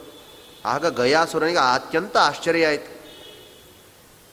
ಈ ರೀತಿ ಬಂದಿರುವಂಥವರನ್ನು ನೋಡಿ ಸ್ವಾಗತ ಮಾಡಿ ಅವರನ್ನು ಬರಮಾಡಿಕೊಂಡು ಇಂತಹ ಒಳ್ಳೊಳ್ಳೆಯ, ಇಂತಹ ಬಡಪಾಯಿಯಲ್ಲಿ ಹತ್ತಿರ ಇಂತಹವರು ಮಹಾಜ್ಞಾನಿಗಳು, ದೇವತೆಗಳು ಬಂದಿದ್ದೀರಿ, ಏನಾಗಬೇಕು ನನ್ನಿಂದ ಅಂತ ಕೇಳಿದರು. ಆಗ ಬ್ರಹ್ಮದೇವರು ಹೇಳ್ತಾರೆ, ಇಡೀ ಮೂರು ಲೋಕಗಳಲ್ಲಿ ನಾನು ಹುಡುಕಿದರೂ ಕೂಡ ಯಜ್ಞಕ್ಕೆ ಅತ್ಯಂತ ಪವಿತ್ರವಾಗಿರುವಂತಹ ಸ್ಥಳ ಸಿಗ್ತಾ ಇಲ್ಲ. ಅದಕ್ಕೋಸ್ಕರ ನಿನ್ನ ದೇಹವನ್ನೇ ನಾನು ಯಜ್ಞಕುಂಡವಾಗಿ ಮಾಡಿ ಅಲ್ಲಿಯೇ ಹೋಮ ಮಾಡಬೇಕು ಅಂತ ಇಚ್ಛೆ ಪಡ್ತಾ ಇದ್ದೀನಿ. ಹಾಗಾಗಿ ನೀನು ನಿನ್ನ ಶರೀರವನ್ನು ಯಜ್ಞಕ್ಕಾಗಿ ಕೊಡ್ತೀಯಾ ಅಂತ ಕೇಳಿದರು. ಕಯಾಸುರ ಹೇಳ್ತಾನೆ, ಇಂತಹ ಪವಿತ್ರವಾದ ಕಾರ್ಯಕ್ಕೆ ನನ್ನ ದೇಹವೇ ನಿಮಗೆ ಬಂದಿದೆ ಮನಸ್ಸಲ್ಲಿ ಅಂದರೆ ನಾನು ಅತ್ಯಂತ ಧನ್ಯ. ಹಾಗಾಗಿ ನನ್ನ ಈ ಶರೀರವನ್ನು ನೀವು ಯಾವ ರೀತಿಯಾದರೂ ಕೂಡ ದೇವರ ಕಾರ್ಯಕ್ಕೆ ಬಳಸ್ಕೊಳ್ಳಿ ಅಂತ ಹೇಳಿ ಅವನ ಶರೀರವನ್ನೇ ಯಜ್ಞಕ್ಕಾಗಿ ಸಮರ್ಪಣೆ ಮಾಡ್ತಾ ಇದ್ದಾನೆ. ಆ ಒಂದು ಹಿನ್ನೆಲೆಯಲ್ಲೇ ಇವತ್ತು ಶ್ರಾದ್ದಾದಿಗಳಲ್ಲಿ ಒಂದು ಶ್ಲೋಕ ಹೇಳ್ತೇವೆ ನಾವು. ಪಂಚಕ್ರೋಶಂ ಗಯಾಕ್ಷೇತ್ರಂ ಕ್ರೋಶಮೇಕಂ ಗಯಾಶಿರ ಯತ್ರ ಯತ್ರ ಸ್ಮರಿಷ್ಯಂತಿ ಪಿತೃಣಾಂ ದತ್ತಮಕ್ಷಯಂ. ಪಂಚಕ್ರೋಶವು ಗಯಾಕ್ಷೇತ್ರ, ಅದರಲ್ಲಿ ಕ್ರೋಶಮೇಕಂ ಗಯಾಶಿರ ಗಯೆಯ ಅವನ ಗಯಾಸುರನ ಒಂದು ತೇ, ದೇಹ ತಲೆ ಒಂದು ಕ್ರೋಶವಾಗಿರುವಂಥದ್ದು. ಒಂದು ಕ್ರೋಶ ಅಂತ ಹೇಳಿದರೆ ಇಪ್ಪತ್ತು ಮೈಲಿಯ ದೂರ. ಅಂತಹ ದೊಡ್ಡದಾಗಿರುವಂತಹ ಶರೀರ ಅದು ಮಲ್ಕೊಂಡಿದೆ. ಮಲ್ಕೊಂಡಾಗ ಬ್ರಹ್ಮದೇವರು ಯಜ್ಞವನ್ನು ತಮನ, ಅವನ ಎದೆ ಭಾಗದಲ್ಲಿ ಮಾಡ್ತಾ ಇದ್ದಾರೆ. ಯಜ್ಞ ಭಾಗವನ್ನು ಶುರು ಮಾಡಿದರು. ಪ್ರಾರಂಭಿಸುವಾಗ ಗಯಾಸುರನ ಶರೀರ ಕಂಪನ ಆಗ್ತಾ ಇದೆ ದೇಹ ಕಂಪನ ಆಗ್ತಾ ಇದೆ. ಯಾಕೆಂದ್ರೆ ಯಜ್ಞ ಪ್ರಾರಂಭ ಆಗುವಾಗ ಸಹಜವಾಗಿ ಸುಡುವಿಕೆಯಿಂದ ಗಯಾಸುರನ ಶರೀರ ಕಂಪನ ಆಯಿತು. ಕಂಕ ಕಂಪನ ಆಗುವಾಗ ಯಜ್ಞ ಮಾಡಲಿಕ್ಕೆ ಆಗ್ತಾ ಇಲ್ಲ. ಏನಾದರೂ ಪ್ರಣೀತ ಇಡಬೇಕಂದ್ರೆ ಉಳ್ಳಿ ಬೀಳ್ತಾ ಇದೆ, ಕಲಶ ಇಡಬೇಕಂದ್ರೆ ಬೀಳ್ತಾ ಇದೆ, ಯಜ್ಞಕ್ಕೆ ತುಪ್ಪ ಹಾಕಬೇಕು ಅಂದರೆ ಇಲ್ಲೇ ಬೀಳ್ತಾ ಇದೆ. ಆವಾಗ ಬ್ರಹ್ಮದೇವರು ಹೇಳಿದರು, ಧರ್ಮರಾಜನ ಆಸ್ಥಾನದಲ್ಲಿ ಧರ್ಮಶಿಲೆ ಅಂತ ಒಂದು ದೊಡ್ಡ ಶಿಲೆ ಇದೆ. ಅದನ್ನು ತೆಗೆದುಕೊಂಡು ಬನ್ನಿ ಅಂತ ಹೇಳಿದರು. ಆಯಿತು ಅಂತ ಅದನ್ನು ತೆಗೆದುಕೊಂಡು ಗಯಾಸುರನ ದೇಹದ ಮೇಲೆ ಇಟ್ಟಿತು. ಆಗ ಸ್ವಲ್ಪತ್ತೇನೋ ಒಂದು ಆಹುತಿಗೆ ನಿಲ್ತು ಮತ್ತೆ ಕಂಪನ ಶುರುವಾಯಿತು. ಮತ್ತೆ ಹೇಳ್ತಾರೆ ಬ್ರಹ್ಮದೇವರು, ಎಲ್ಲ ದೇವತೆಗಳು ಕೂಡ ಒತ್ತಿ ಹಿಡಿಯಿರಿ ಶರೀರವನ್ನು. ಆಗ ಹೋಮ ಶುರು ಮಾಡೋಣ ಅಂದರು. ಆಗಲೂ ಶರೀರ ನಿಲ್ತಾ ಇಲ್ಲ. ಅನ್ಯಥಾ ಶರಣಂ ನಾಸ್ತಿ ತ್ವಮೇವ ಶರಣಂ ಮಮ ಅಂತ ಇಷ್ಟನ್ನ ದೇಹದ ಅಚಲಕ್ಕೋಸ್ಕರ ಪ್ರಯತ್ನ ಪಟ್ಟರು ಕೂಡ ಆಗ್ತಾ ಇಲ್ಲ. ಭಗವಂತನನ್ನೇ ಪ್ರಾರ್ಥನೆ ಮಾಡಿದರು ಬ್ರಹ್ಮದೇವರು. ಭಗವಂತನೇ ಬಂದ ಭಗವಂತ ತಾನೇ ಗದಾಧಾರಿಯಾಗಿ ಧರ್ಮಶಿಲೆಯ ಮೇಲೆ ಆ ಒಂದು ತನ್ನ ಪಾದವನ್ನು ಇಡ್ತಾ ಇದ್ದಾನೆ. ಭಗವಂತನ ಪಾದ ಸ್ಪರ್ಶ ಆದದ್ದರಿಂದ, ಅವನು ನಿಂತದ್ದರಿಂದ ಆ ದೇಹ ಎಂಬುವಂಥದ್ದು ಚಲಿಸದೆ ಅದು ಅಚಲವಾಗಿ ನಿಲ್ತು. ಆಗ ಗಯಾಸುರ ಪ್ರಾರ್ಥನೆ ಮಾಡ್ತಾ ಇದ್ದಾನೆ, ದೇವ, ತನ್ನ ಕೃಪೆಯಿಂದ ನಾನು ಇವತ್ತು ಕೃತಾರ್ಥನಾಗಿದ್ದೇನೆ. ಯಾವ ಜನರಿಗೂ ಕೂಡ ಸಿಗದೇ ಇರುವಂತಹ ಒಂದು ದೊಡ್ಡ ಭಾಗ್ಯ ಭಗವಂತನ ಪಾದ ನನ್ನ ದೇಹಕ್ಕೆ ಸಂಪರ್ಕಿಸುವಂತಹ ಭಾಗ್ಯ ಪ್ರಾಪ್ತಿಯಾಗಿದೆ ಹಾಗಾಗಿ ನನ್ನ ಈ ಶರೀರದ ಮೇಲೆ ನೀನು ನಿಂತಿದ್ದಿ, ಅದು ಧರ್ಮಶಿಲೆಯ ಮೇಲೆ ನಿಂತಿದ್ದಿ. ನಿನ್ನ ಕಾಲಲ್ಲಿರುವಂತಹ ಶಂಕ ಚಕ್ರ, ಗದ, ಅಂಕುಶ, ಎಲ್ಲ ತರಹದ ಚಿಹ್ನೆಗಳು ಈ ಒಂದು ಧರ್ಮಶಿಲೆಯ ಮೇಲೆ ಮೂಡಿದೆ. ನನ್ನ ಒಂದು ವರ, ನನ್ನ ನಾನು ನಿನ್ನಲ್ಲಿ ಒಂದು ಪ್ರಾರ್ಥನೆ ಏನು ಅಂದರೆ, ಪಿತೃಕಾರ್ಯಕ್ಕಾಗಿ ಈ ನಿನ್ನ ಪಾದ ಎಂಬುವಂಥದ್ದು ಉಪಯುಕ್ತವಾಗಬೇಕು.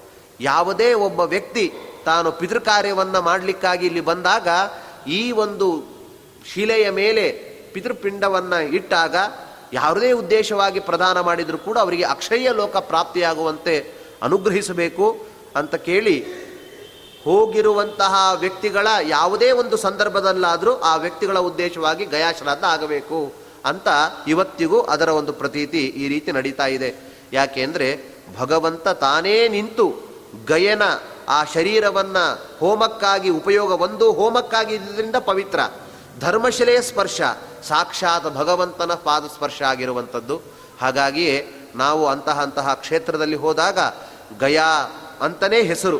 ಅಂತಹ ಅಸುರನ ಮೇಲೆ ಭಗವಂತ ಅವನು ಪಾದವನ್ನಿಟ್ಟಿರುವಂಥದ್ದು ಅಂತ ಚಿಂತನೆ ಮಾಡಿ ಅಲ್ಲಿ ಆರಾಧನೆಯನ್ನು ಮಾಡಬೇಕು. ಹೀಗೆ ಮತ್ತು ಇನ್ನೊಂದು ಹೇಳ್ತಾರೆ. ಗಯಾ ಶ್ರಾದ್ದಾದಿಗಳನ್ನು ಮಾಡುವಾಗಲೂ ಅದು ಈ ರೀತಿ ಚಿಂತನೆ. ಮತ್ತು ಗಯೆಯಲ್ಲಿರುವಂತಹ ಬ್ರಾಹ್ಮಣರು ಕೂಡ ಅವರು ಅವರಿಗೂ ಒಂದು ಭಗವಂತ ಅನುಗ್ರಹ ಮಾಡಿದ್ದಾನಂತೆ. ಬ್ರಹ್ಮದೇವರ ಅನುಗ್ರಹ ಮಾಡಿದ್ದಾರೆ. ಏನು ಅಂದರೆ ಸನತ್ ಕುಮಾರರು ಕಥೆಯನ್ನು ಹೀಗೆ ಮುಂದುವರಿಸ್ತಾ ಇನ್ನೊಂದು ಹೇಳಿದರು. ಬ್ರಹ್ಮದೇವರು ಗಯಾಸುರನ ದೇಹದ ಮೇಲೆ ಯಜ್ಞ ಮಾಡಲಿಕ್ಕೆ ಪ್ರಾರಂಭ ಮಾಡಿದಾಗ ಅನೇಕ ಕಡೆಗಳಿಂದ ಸಂಪತ್ತು ಸುರಿಕೊಂಡು ಬಂತಂತೆ. ಅನೇಕ ಕಡೆಗಳಿಂದ ಹರಿದುಕೊಂಡು ಬಂತು. ತುಪ್ಪ, ಹಾಲು, ಮೊಸರು, ಬಂಗಾರ, ಬೆಳ್ಳಿಯ ಒಂದು ದೊಡ್ಡ ದೊಡ್ಡ ಪರ್ವತಗಳೇ ಅಷ್ಟಷ್ಟು ಆಗಿ ಆಯಿತಂತೆ. ತಂದಿರುವಂತಹ ಒಂದು ಬಂಗಾರ ಬೆಳ್ಳಿಗಳು ಬೆಟ್ಟದಷ್ಟು ಎತ್ತರಕ್ಕೆ ಬೆಳೀತು.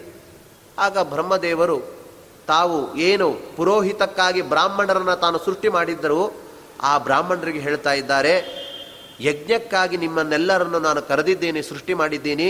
ಹಾಗಾಗಿ ಇಲ್ಲೇನೇನು ಬಂದಿದೆ? ತುಪ್ಪ, ಹಾಲು, ಮೊಸರು, ಈ ಬೆಳ್ಳಿ, ಬಂಗಾರದ ಬೆಟ್ಟ ಎಲ್ಲ ನೀವು ತಗೊಳ್ಳಿ. ಆದರೆ ಇದನ್ನು ತಗೊಂಡ ಮೇಲೆ ಭಗವಂತನ ಶಾಸ್ತ್ರದಲ್ಲಿ ಆಸಕ್ತರಾಗಿ ನೀವು ಯಾವುದೇ ರೀತಿಯಾದ ಒಂದು ದಾನವನ್ನು ಬೇರೆ ಕಡೆ ತಗೊಳ್ಳಿಕ್ಕೆ ಹೋಗಬೇಡಿ. ಯಾಕೆಂದರೆ ಏನು ಇಲ್ಲ ಅಂದರೆ ದಾನಕ್ಕಾಗಿ ಕೈ ಒಡಬೇಕಾಗ್ತದೆ. ಹಾಗಾಗಿ ನೀವು ಇದರಲ್ಲೇ ಇದ್ದುಬಿಡಿ ಅಂತ ಭಗ, ಬ್ರಹ್ಮದೇವರು ಹೇಳಿದರು. ಆದರೆ ಧರ್ಮರಾಜ ಎಷ್ಟೋ ವರ್ಷ ಆದಮೇಲೆ ಒಂದು ಯಾಗ ಮಾಡಿದ್ನಂತಲ್ಲಿ ಗಯಲ್ಲಿ ಆವಾಗ ಧರ್ಮರಾಜ ಸ್ವರ್ಣದಾನವನ್ನು ಕೊಡುವಾಗ ಈ ಯಾವ ಬ್ರಾಹ್ಮಣರಿಗೆ ಹೇಳಿದ್ರಲ್ಲ, ಆ ಬ್ರಾಹ್ಮಣರು ಹೋಗಿ ಕೈಯನ್ನು ನೀಡಿ ದಾನವನ್ನು ಸ್ವೀಕರಿಸಿದರು. ಆಗ ಬ್ರಹ್ಮದೇವರು ಹೇಳ್ತಾರೆ, ಇಷ್ಟು ಸಂಪತ್ತನ್ನು ನಾನು ಕೊಟ್ಟಾಗಲೂ ಕೂಡ ನೀವು ಈ ರೀತಿ ಮಾಡಿದ್ದರಿಂದ ದರಿದ್ರರಾಗಿ ಅಂತ ಶಾಪ ಕೊಟ್ಟರು ಅಲ್ಲಿರುವಂತಹ ಏನು ಈಗ ಬೆಟ್ಟಗಳನ್ನು ನೋಡ್ತೇವೆ, ಆ ಬೆಟ್ಟಗಳೆಲ್ಲ ಶಿಲೆ ಆದವಂತೆ. ಹಾಗಾದ್ರೆ ದೊಡ್ಡ ದೊಡ್ಡ ಸ್ವರ್ಣ ರಜತದ ಬೆಟ್ಟಗಳು, ಆ ಬೆಟ್ಟಗಳು ಬ್ರಹ್ಮದೇವರಿಂದಾಗಿ ಅವುಗಳು ಶಿಲೆಯಾಗಿ ಮಾರ್ಪಾಟಾಯಿತು. ಆದರೆ ಮತ್ತೆ ತಪ್ಪಿತಸ್ಥರಿಂದಾಗಿ ಬ್ರಾಹ್ಮಣರು ಪ್ರಾರ್ಥನೆ ಮಾಡಿದಾಗ ಬ್ರಹ್ಮದೇವರು ಹೇಳಿದರು, ಯಾರೇ ಒಬ್ಬ ಯಾಗ ಮಾಡುವಾಗಲೂ ಇಲ್ಲಿ ಏನೇ ಒಂದು ಕಾರ್ಯ ಮಾಡುವಾಗಲೂ ಕೂಡ ನಿಮ್ಮಗೂ ಕೂಡ ಸ್ವಲ್ಪನ್ನು ಕೊಡ್ತಾನೆ. ಅಲ್ಲಿರುವಂತಹ ಬ್ರಾಹ್ಮಣರು ಪಂಡಾಗಳು ಅಂತೆಲ್ಲ ಇರ್ತಾರೆ. ಹಾಗಾಗಿ ಅವ್ರಿಗೂ ಕೂಡ ಏನಾದರೂ ಒಂದು ಕೊಡ್ತಾರೆ. ಆವಾಗ ಆವಾಗ ಕೊಡುವುದರಿಂದಲೇ ಅದಕ್ಕೊಂದು ಪ್ರೀತಿ ಆಗಲಿ ಅಂತ ಅದು ಒಂದು ಹೇಳಿದರು. ಆವಾಗ ನಿಮಗೆ ತೃ ಏನು ಹೊಟ್ಟೆಪಾಡಿಗಾಗಿ ಏನೇನು ಸಮಸ್ಯೆ ಇದೆ, ಅದು ಕೂಡ ಪರಿಹಾರ ಆಗುತ್ತೆ ಅಂತ ಹೇಳಿದ್ದಾರೆ. ಹೀಗೆ ಗಯಾ ಶ್ರಾದ್ಧ ಅಲ್ಲಿರುವಂತಹ ಶ್ರೇಷ್ಠ ಬ್ರಾಹ್ಮಣರಿಗೂ ಕೂಡ ಭಗವಂತ ಬ್ರಹ್ಮದೇವರು ಒಂದು ಅನುಗ್ರಹ ಮಾಡಿದ್ದಾರೆ. ಅಂಥದ್ರಲ್ಲಿ ಹೋಗುವಾಗ ಏಕಾದಶಿ ಒಂದು ಬಿಟ್ಟು ಬೇರೆ ಯಾವ ದಿನಗಳಾದರೂ ಕೂಡ ನಾವು ಅಲ್ಲಿಯ ವಿಧಿಯನ್ನು ಮಾಡಲಿಕ್ಕೆ ಏನೂ ತೊಂದರೆ ಇಲ್ಲ ಅಂತ ಹೇಳಿದ್ದಾರೆ. ಗಯಾಯಾಮ್ ಸರ್ವಕಾಲೇಶು ಪಿಂಡಂ ದದ್ಯಾತ್ ವಿಚಕ್ಷಣ. ಅಲ್ಲ, ಈ ರೀತಿ ತಿಥಿಯೇ ಇಲ್ಲ ನಮ್ಮಲ್ಲಿ. ತಿಥಿ ಬಂದಿಲ್ಲ ನಮ್ಮ ತಂದೆದು ಅಂತ ಹೇಳಿದರೆ ಯಾವ ಅದಕ್ಕೆ ಯೋಚನೆಯೇ ಮಾಡಬೇಕಾಗಿಲ್ಲ. ಮತ್ತು ತೀರ್ಥಕ್ಷೇತ್ರಾದಿಗಳಲ್ಲಿ ಹೋಗುವಾಗ ಒಪನದ ಕ್ರಿಯೆಯನ್ನು ಹೇಳಿದ್ದಾರೆ ಕೆಲವೊಂದು ಕಡೆ. ಒಪನ ಮಾಡಿಸುವಾಗ ಇವತ್ತು ಗುರುವಾರ, ಶುಕ್ರವಾರ ಅಥವಾ ನಾವು ಹುಟ್ಟಿದ ಇವತ್ತು ನಕ್ಷತ್ರ ಅವುಗಳನ್ನು ನೋಡಬೇಕಾಗಿಲ್ಲ. ತಿರುಪತಿಯಲ್ಲಿ ಹೋಗುವಾಗ ಮುಂಡನ ಮಾಡಿಸ್ಕೊಳ್ತೇವೆ ಕೆಲವೊಮ್ಮೆ. ಆಗ ಅಂತಹ ದಿನದಲ್ಲಿ ಭಗವಂತನ ಪ್ರೀತ್ಯರ್ಥವಾಗಿ ಮಾಡಿದ್ದರಿಂದ ಅವುಗಳಿಗೆ ತಿಥಿಗಳನ್ನು ನೋಡಬೇಕಾಗಿಲ್ಲ ಅಂತ ಇದೆ. ಹಾಗಾಗಿ ಅಲ್ಲಿ ಕೊಡುವಂಥದ್ದು. ಮತ್ತು ಶ್ರಾದ್ದಾದಿಗಳಲ್ಲಿ ಒಂದು ಮಂತ್ರ ಹೇಳ್ತೇವೆ ನಾವು. ಅಕ್ಷಯ್ಯ ವಟಚ್ಛಾಯೆ ಎಂ ಅಂತ ಹೇಳ್ತೇವೆ ಪಿತೃಗಳೆಲ್ಲ ಭೋಜನಕ್ಕೆ, ವಿಶ್ವದೇವತೆಗಳು ಭೋಜನ ಕೂತಾಗ ಅಕ್ಷಯ್ಯವಾದ ವಟಚ್ಛಾಯ ಅಂತ ಹೇಳ್ತೇವೆ ಆ ವಟಚ್ಛಾಯ ಯಾವುದು ಎಂಬುದನ್ನು ಕೂಡ ವಿವರಿಸಿದ್ದಾರೆ. ವಟ ಅಂತ ಹೇಳಿದರೆ ಆಲದ ಮರ, ವಟವೃಕ್ಷ. ಅಲ್ಲಿ ಪಿತೃಕಾರ್ಯ ಎಂಬುವಂಥದ್ದನ್ನು ಮಾಡುವುದರಿಂದಲೂ ಆ ವೃಕ್ಷದ ಬುಡದಲ್ಲಿ ಕಾರ್ಯಗಳನ್ನು ಮಾಡುವುದರಿಂದ ಅಕ್ಷಯ್ಯವಾಗಿರುವಂತಹ ಫಲ ಬರ್ತದೆ. ಅಲ್ಲಿ ಅಕ್ಷಯ ತೃತೀಯ ಎಂಬುವಂಥದ್ದು ಪಿತೃಕಾರ್ಯ ಅತ್ಯಂತ ವಿಶೇಷ ಎಂಬುದನ್ನು ತಿಳಿಸಿದ್ದಾರೆ. ಅಲ್ಲಿ ಈ ರೀತಿ ಶ್ರಾದ್ದ ಮಾಡುವುದರಿಂದ ಅಲ್ಲೇ ಇರುವಂಥ ಕೆಲವು ಬ್ರಾಹ್ಮಣರು ಬಂದು ಇವತ್ತು ನಿಮ್ಮ ಪಿತೃಗಳಿಗೆ ತೃಪ್ತಿಯಾಯಿತು ಅಂತ ಹೇಳಿ ಹೋಗ್ತಾರಂತೆ. ಅಷ್ಟು ಶೀಘ್ರವಾಗಿ ವರಪ್ರದವಾಗಿರುವಂಥದ್ದು. ಅಲ್ಲಿ ಬ್ರಹ್ಮದೇವರ ವರ ಇದೆ ಅಂತೆ. ಅದಕ್ಕೋಸ್ಕರನೇ ಅಲ್ಲಿ ಈ ರೀತಿಯಾದ ಕರ್ಮವನ್ನು ಮಾಡ್ತಾ ಇದ್ದಾರೆ, ಆ ವಟಛಾಯೆ ಅಂತ ತಿಳಿಸಿದ್ದಾರೆ. ಮತ್ತು ಶ್ರಾದ್ದ ಯಜ್ಞ, ವಿವಾಹ ಯಾವುದೇ ಒಂದು ಸಂದರ್ಭದಲ್ಲೂ ಕೂಡ ಪಾದ ಪ್ರಕ್ಷಾಲನೆ ಮಾಡುವಾಗ ಬ್ರಾಹ್ಮಣರನ್ನು ನಿಲ್ಲಿಸಿ ಮಾಡಬಾರದು ಎಂಬುದನ್ನು ತಿಳಿಸಿದ್ದಾರೆ. ಕೂಡಿಸಿ ಅವರಲ್ಲಿ ಆವಾಹನೆ ಮಾಡಿ, ಕೂಡಿಸಿ ಮಾಡುವಂಥದ್ದು. ಕೆಲವೊಮ್ಮೆ ಅವಸರ ಇದೆ ಅಂತ ಹೇಳಿ ನಿಲ್ಲಿಸಿ ಮಾಡುವಂಥದ್ದು ಇರ್ತದೆ, ಅದನ್ನಾಗದೆ ಕೂಡಿಸಿ ಮಾಡಬೇಕು ಎಂಬುದನ್ನು ಸ್ಮೃತಿಕಾರರು ತಿಳಿಸಿದ್ದಾರೆ. ಇನ್ನು ಶ್ರಾದ್ದ ಭೋಜನ ಮಾಡುವಂತಹ ಬ್ರಾಹ್ಮಣರು ತಾವು ಶ್ರಾದ್ದ ಭೋಜನ ಆದ ಮೇಲೆ ಹತ್ತು ಸಲ ಗಾಯತ್ರಿ ಮಂತ್ರದಿಂದ ಅಭಿಮಂತ್ರಿತವಾದ ಜಲವನ್ನು ಪಾನ ಮಾಡಬೇಕಂತ. ಯಾಕೆಂದರೆ ಅದಕ್ಕೆ ಹೋಗುವವರು ಹಾಗಿರಬೇಕು, ಅದನ್ನು ಪಾನ ಮಾಡಬೇಕು, ಅದರಿಂದ ಅವನಿಗೆ ಅಷ್ಟು ಕ್ಲೇಶ ಆಗೋಲ್ಲ. ಮತ್ತು ದಿನನಿತ್ಯದ ಕರ್ಮದಲ್ಲಿ ಜಾಸ್ತಿ. ಆದಿ ದಿನನಿತ್ಯ ಇಪ್ಪತ್ತ ನಾಲ್ಕು, ಇಪ್ಪತ್ತೆಂಟು ಅಥವಾ ನೂರ ಎಂಟು ಮಾಡ್ತಾ ಇದ್ದರೆ ಜಪವನ್ನು ಅದಕ್ಕೆ ಸ್ವಲ್ಪ ಜಾಸ್ತಿ, ಶ್ರಾದ್ದದ ಭೋಜನ ಹೋದಾಗ ಜಾಸ್ತಿ ಪಾರಾಯಣ ಜಪಗಳನ್ನು ಮಾಡಬೇಕು ಎಂಬುದನ್ನು ತಿಳಿಸಿದ್ದಾರೆ. ಇನ್ನು ಅವಿಧವಾ ನವಮಿಯ ಶ್ರಾದ್ದವನ್ನು ಮಾಡುವಾಗ ಅವರ ತಂದೆ ಹೋದ ಮೇಲೆ ನಿಲ್ಲಿಸಬೇಕು ಅಂತುಂಟು. ಎಲ್ಲಿವರೆಗೂ ತಂದೆ ಇರ್ತಾರೆ, ಅಲ್ಲಿವರೆಗೂ ಆ ಹೋಗಿರುವಂತಹ ತಾಯಿಗೆ ಅವಿಧವಾ ನವಮಿ ಶ್ರಾದ್ದ. ತಂದೆ ತಾನು ನಿವೃತ್ತಿ ಆದ ಅವನು ಕೂಡ ಸತ್ತ ಅಂತಾದ ಮೇಲೆ ಅವಿಧಾನವಮಿ ಶ್ರಾದ್ದವನ್ನು ನಿಲ್ಲಿಸಬೇಕು. ಶ್ರಾದ್ದದಲ್ಲಿ ನಮಗೆ ಪಕ್ಷಮಾಸದಲ್ಲಿ ಮಾಡಲಿಕ್ಕಾಗಲಿಲ್ಲ. ಆವಾಗ ತುಲಾಮಾಸ ಅಂತ ಇದೆ. ಆ ತುಲಾಮಾಸದ ಸಂದರ್ಭದಲ್ಲಿ, ಅಂದರೆ ಅಕ್ಟೋಬರಿಂದ ನವಂಬರ್ ಹದಿನೈದು ಸಾಧಾರಣ ಆ ಸಮಯಕ್ಕೆ, ಆ ಸಂದರ್ಭದಲ್ಲಿ ಬರುವಂಥದ್ದು. ಅಲ್ಲಿ ಆಗ ತುಲಾಮಾಸ, ಈಗ ಕನ್ಯಾಮಾಸ ನಡೀತಾ ಇದೆ. ಆಗ ತುಲಾಮಾಸದಲ್ಲಿ ಅದನ್ನು ಮಾಡಬಹುದು ಎಂಬುದನ್ನು ತಿಳಿಸಿದ್ದಾರೆ. ಇನ್ನು ಶ್ರಾದ್ದಾದಿಗಳಲ್ಲಿ ಕೊಡುವಂತಹ ಎಲೆ ಅಡಿಕೆಗಳ ವಿಷಯದ ಬಗ್ಗೆಯೂ ಕೂಡ ಒಂದು ಸ್ವಲ್ಪ ಮಾಹಿತಿ ಇದೆ.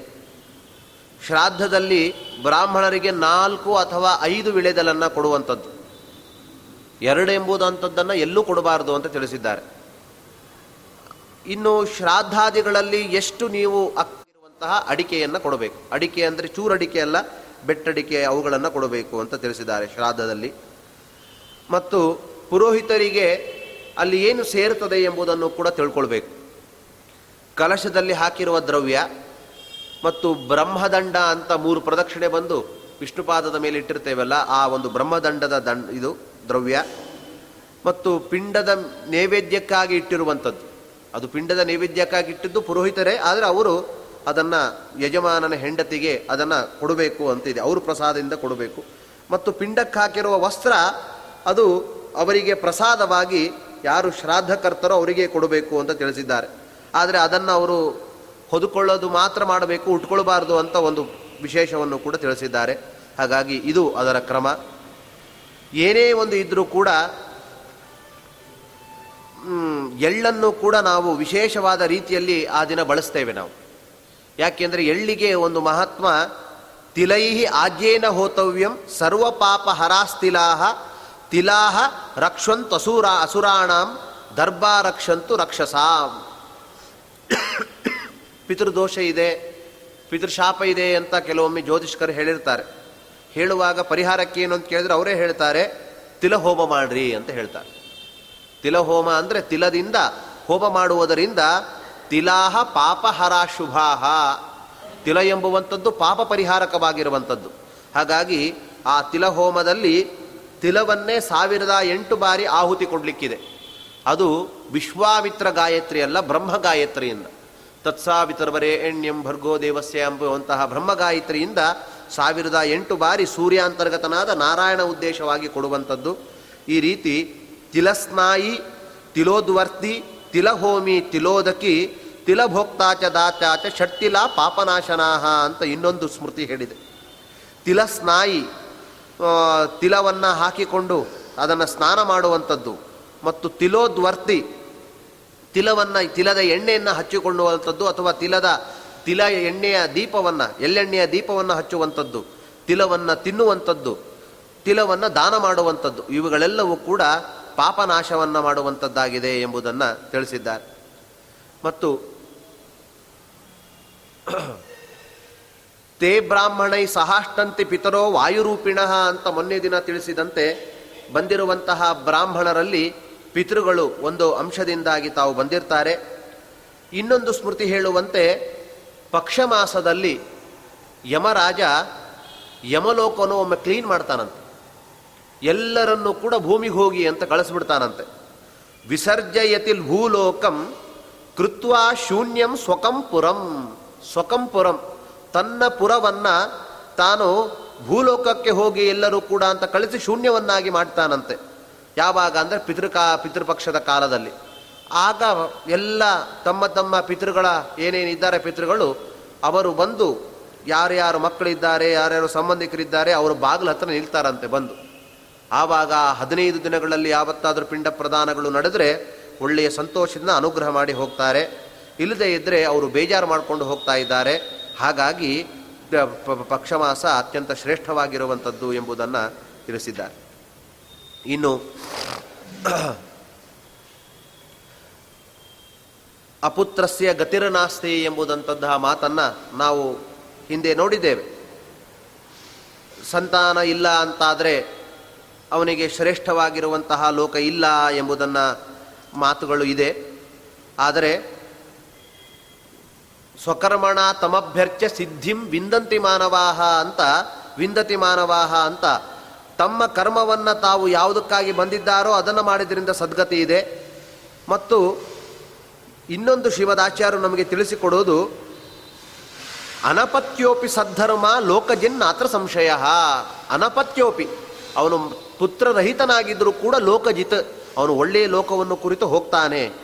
ಯಾವ ಉದ್ದೇಶದಿಂದ ಜೀವ ಜನ್ಮ ತಾಳಿದ್ದಾನೆ ಆ ಉದ್ದೇಶ ನೆರವೇರಿದರೆ ಅವನಿಗೆ ಶ್ರೇಷ್ಠವಾಗಿರುವಂತಹ ಲೋಕ ಇದೆ. ಹಾಗಾಗಿಯೇ ಪಾಂಡು ಚಕ್ರವರ್ತಿ ಬ್ರಹ್ಮಲೋಕವನ್ನು ತಾನು ಋಷಿಗಳ ಒಟ್ಟಿಗೆ ಹೋಗ್ತಾ ಇರುವಾಗಾದ್ರೆ ಅದನ್ನು ತಡೆದು ಬಿಟ್ಟರು ಪಾಂಡು ಚಕ್ರವರ್ತಿಯನ್ನು ಯಾಕೆ ಅಂದರೆ ಆ ಪಾಂಡು ಚಕ್ರವರ್ತಿಯಿಂದ ಭೀಮಸೇನ, ಅರ್ಜುನ, ಧರ್ಮರಾಜರು ಇನ್ನು ಹುಟ್ಟಬೇಕಾಗಿತ್ತು. ಆ ಒಂದು ಕ್ರಿಯೆ ನಡೆದಿರಲಿಲ್ಲ. ಹಾಗಾಗಿಯೇ ಬ್ರಹ್ಮಲೋಕದ ಪ್ರವೇಶವನ್ನು ತಡಿಬೇಕಾಯಿತು. ಆಮೇಲೆ ಆ ಕಾರ್ಯ ಮುಗಿಸ್ಕೊಂಡ ಮೇಲೆ ಅವರಿಗೆ ಆ ಒಳ್ಳೆಯ ಗತಿ ಸಿಕ್ತು ಎಂಬುದನ್ನು ನಾವು ನೋಡ್ತೇವೆ. ಇನ್ನು ರುಗ್ಮದ, ರುಗ್ಮಾಂಗದ ಎಂಬುವಂಥವನ ಮಗ ಧರ್ಮಾಂಗದ. ಇವನಿಗೆ ಮಗ ಇರಲಿಲ್ಲ, ಧರ್ಮಾಂಗದನಿಗೆ ಮಕ್ಕಳಿರಲಿಲ್ಲ ಆದರೆ ಏಕಾದಶಿ ವ್ರತವನ್ನು ಮಾಡುವುದರಿಂದಲೇ ಸದ್ಗತಿಯನ್ನು ಹೊಂದಿದ. ಹಾಗಾದರೆ ಮಕ್ಕಳಿರಲಿಲ್ಲ, ಆದರೂ ಸದ್ಗತಿಯನ್ನು ಹೊಂದಿದ. ಇನ್ನು ಅಷ್ಟೇ ಅಲ್ಲ, ತಂದೆ ತಾಯಿಗಳನ್ನು ಕೂಡ ಉತ್ತಮ ಲೋಕಕ್ಕೆ ಕರ್ಕೊಂಡು ಹೋದಂತವನು ತಮ್ಮ ತಂದೆ ತಾಯಿಗಳನ್ನು ಉತ್ತಮ ಲೋಕಕ್ಕೆ ಕರ್ಕೊಂಡು ಹೋದ ಎಂಬುದನ್ನು ಕೇಳ್ತೇವೆ. ಹಾಗಾದರೆ ಇಂತಹ ಒಂದು ಮಾತುಗಳಿಂದ ಪಾಂಡುರಾಜ ತಾನು ಬಂದಿರುವಂತಹ ಕಾರ್ಯ ಪ್ರೀ, ಪೂರ್ತಿ ಆಗಿರಲಿಲ್ಲ. ಹಾಗಾಗಿ ಅವನಿಗೆ ಬ್ರಹ್ಮಲೋಕದಲ್ಲಿ ಒಂದು ಅವಕಾಶ ಸಿಕ್ಕಿರಲಿಲ್ಲ. ತಾನು ಬಂದ ಕಾರ್ಯ ಪೂರ್ಣ ಆದಮೇಲೆ ಅವನನ್ನು ಕರ್ಕೊಂಡು ಹೋದರು. ಅನಪತ್ಯನಾಗಿರುವಂತಹ ತಾ ಧರ್ಮಾಂಗದ ತಾನು ಏಕಾದಶಿ ವ್ರತವನ್ನು ಅತ್ಯದ್ಭುತವಾಗಿ ಮಾಡಿದ್ದರಿಂದ ತಾನು ಸಲ್ಲೋಕವನ್ನು ಹೊಂದಿದ. ಮತ್ತೆ ಇನ್ನೊಂದು ಹೇಳುವಂಥದ್ದು, ಭಗವಂತನೇ ಪುತ್ರ ಅಂತ ತಿಳಿಸಿಬಿಟ್ಟಿದೆ. ಸಯೇವ ಪುತ್ರ ಸಂತಶ್ಚ ಪುತ್ರನಾಮ ಜನಾರ್ದನ ತ್ರಾಣಾತ್ ಪೂತೀತ ಏವಾಸೌ. ಇವನೇ ನಿಜವಾದ ಪುತ್ರ ಅಂತ ತಿಳಿಸಿದ್ದಾರೆ. ಇಲ್ಲಿರುವಂತಹ ಪುತ್ರರು ಅಂತ ಅವ್ರಿಗೆ ಹೆಸರು ಅಷ್ಟೇ ಆದರೆ ನಿಜವಾಗ್ಲೂ ಪುತ್ರ ನಮ್ಮನ್ನು ಉದ್ಧಾರ ಮಾಡುವಂಥವನು ಅವನೇ ಎಂಬುದಾಗಿ ಉಪನಿಷತ್ತಿನಲ್ಲಿ ಮಾತಿದೆ. ಮತ್ತು ಪುತ್ರನಾಗಿ ದೌನಂತವನು ಬುದ್ಧಿಮಾನ್ ಜ್ಞಾನ ಸಂಪನ್ನ ತಪಸ್ವಿ ವಗ್ವಿದಾಂಬರ ಸರ್ವಕರ್ಮಸು ಸಂಧೀರ ವೇದಾಧ್ಯಯನ ತತ್ಪರ. ಈ ರೀತಿಯಾಗಿ ಭಗವಂತನ ನಿಷ್ಠೆಯಿಂದ ಭಗವಂತನ ನಿಷ್ಠೆ ಇರಬೇಕು. ನಾನಾ ತರಹದ ಒಳ್ಳೆಯ ಕಾರ್ಯವನ್ನು ಮಾಡ್ತಾ ಇರಬೇಕು. ವಿಷ್ಣು ಧ್ಯಾನ ಪರಹ ನಿತ್ಯಂ ಶಾಂತಃ ದಾಂತಹ ಸಹೃತ್ಸದಾ ಮಾತೃ ಪಿತೃಪರೋ ನಿತ್ಯಂ ಸರ್ವ ಸ್ವಜನ ವತ್ಸಲಹ. ತಂದೆ ತಾಯಿಗಳಲ್ಲಿ ತಾವು ಅವರಿದ್ದಾಗ ಅವರನ್ನು ಅವರ ಮಾ ಅವರಿಗೆ ಬೆಲೆ ಕೊಡ್ತಾ ಇರಬೇಕು, ನಮಸ್ಕಾರ ಮಾಡ್ತಿರಬೇಕು, ಅವರ ಮಾತನ್ನು ಪಾಲನೆ ಮಾಡ್ತಾ ಇರಬೇಕು. ಇವನು ನಿಜವಾದ ಪುತ್ರ. ಇಂತಹ ಪುತ್ರನಿಂದ ಮಾಡಿರುವಂತಹ ಶ್ರಾದ್ದ ಅದು ವಿಶೇಷವಾದ ಫಲವನ್ನು ಕೊಡ್ತಾ ಇದೆ. ಹಾಗಾಗಿ ಪುತ್ರರು ಇದ್ದು ಅವರು ಇಂಥವರಲ್ಲ, ಅವರು ಶ್ರಾದ್ದ ಮಾಡ್ತಾ ಇಲ್ಲ ಅಂದರೂ ಸದ್ಗತಿ ಆಗೋದಿಲ್ಲ. ಪುತ್ರರು ಇಲ್ಲದೇ ಇರುವಂಥವರು ನಾನಾ ತರಹದ ಕ್ರಿಯೆಯನ್ನು ತಾವು ಮಾಡಿ, ಅವರು ಯಾವುದಕ್ಕೆ ತಾವು ಯಾ, ಎಲ್ಲಿ ಇದ್ದಾರೆ, ಏನಕ್ಕಾಗಿ ಬಂದಿದ್ದಾರೆ, ಆ ಕರ್ಮವನ್ನು ಮಾಡಿದರೂ ಅವರಿಗೆ ಸದ್ಗತಿ ಇದೆ ಎಂಬುದನ್ನು ತಿಳಿಸಿಕೊಟ್ಟಿದೆ. ಹಾಗಾಗಿ ಅಪುತ್ರಸ್ಯ ಗತಿರನಾಸ್ತಿ ಎಂಬುದಕ್ಕೆ ಪುತ್ರನಿದ್ರೆ ಪ್ರಶಸ್ತ ಎಂಬುದನ್ನು ಅರ್ಥವನ್ನು ಮಾತ್ರ ನಾವು ಇಲ್ಲಿ ತಿಳ್ಕೊಳ್ಬೇಕೇ ಹೊರತು ಇಲ್ಲದೇ ಇದ್ದವರಿಗೆ ಒಳ್ಳೆಯ ಗತಿಯೇ ಇಲ್ಲ ಎಂಬುದನ್ನು ತಿಳ್ಕೊಳ್ಬಾರದು. ಮತ್ತು ಮಾತೃಗಯ ಮಾತೃಗಯ ಎಂಬುವಂಥದ್ದು ಅದು ಸಿದ್ಧಪುರ ಅಂತ ಕರಿತಾ ಇದ್ದಾರೆ ಅದನ್ನು. ಅಲಹಾಬಾದ್ನಿಂದ ದಿಲ್ಲಿಗೆ ಹೋಗುವಾಗ ಈ ಒಂದು ಸಿದ್ಧಾಪುರ ಎಂಬುವಂಥದ್ದು ಸಿಗ್ತಾ ಇದೆ. ಅಲ್ಲಿಯೂ ಕೂಡ ನಾವು ಇವತ್ತು ಅನೇಕ ಜನ ಮಾತೃ ಉದ್ದೇಶವಾಗಿ ಅಲ್ಲಿ ಪಿಂಡಾದಿಗಳನ್ನು ದಾನ ಮಾಡ್ತಾ ಇದ್ದಾರೆ. ಅಲ್ಲಿ ಕರ್ದಮನು ನಾರಾಯಣನಿಗಾಗಿ ಸರಸ್ವತಿ ದಡದಲ್ಲಿ ತಪಸ್ಸು ಮಾಡಿ, ಮಾಡಿರುವಂತಹ ಸುಪ್ರಸಿದ್ಧ ಸ್ಥಳ. ಕರ್ದಮರ ಕಠಿಣವಾಗಿರುವಂತಹ ತಪಸ್ಸಿನಿಂದ ಭಗವಂತ ಬಂದು ಅವನು ಮಾಡಿರುವಂತಹ ಅತ್ಯದ್ಭುತವಾದ ತಪಸ್ಸಿರಿಗೆ ತಾನು ಆನಂದಾಶ್ರುವನ್ನು ಸುರಿಸಿದ, ಆ ಬಿದ್ದಿರುವಂತಹ ಬಿಂದು ಬಿಂದುಗಳೇ ಬಿಂದು ಸರವಾಗಿ ಅಲ್ಲಿ ಇದೆ. ಅದು ಅತ್ಯಂತ ಅಲ್ಪ ಆಗಿದ್ದರೂ ಕೂಡ ಅದು ಒಳಗಡೆ ಹರಿಯುವಂಥದ್ದಾಗಿದೆ ಅಂತಹ ಅದು ವಿಶೇಷವಾಗಿರುವಂತಹ ಒಂದು ಕ್ಷೇತ್ರವಾಗಿದೆ. ಪಿತೃ ಮಾತೃಗಳ ಋಣವನ್ನು ತೀರಿಸೋಕ್ಕೋಸ್ಕರ ಅದು ಇರುವಂಥದ್ದು ಅಲ್ಲಿ ಕಪಿಲ ನಾಮಕ ಭಗವಂತ ದೇವಹೂತಿಗೆ ವಿಶೇಷವಾಗಿ ತತ್ವ ಉಪದೇಶವನ್ನು ಮಾಡಿರುವಂಥದ್ದು.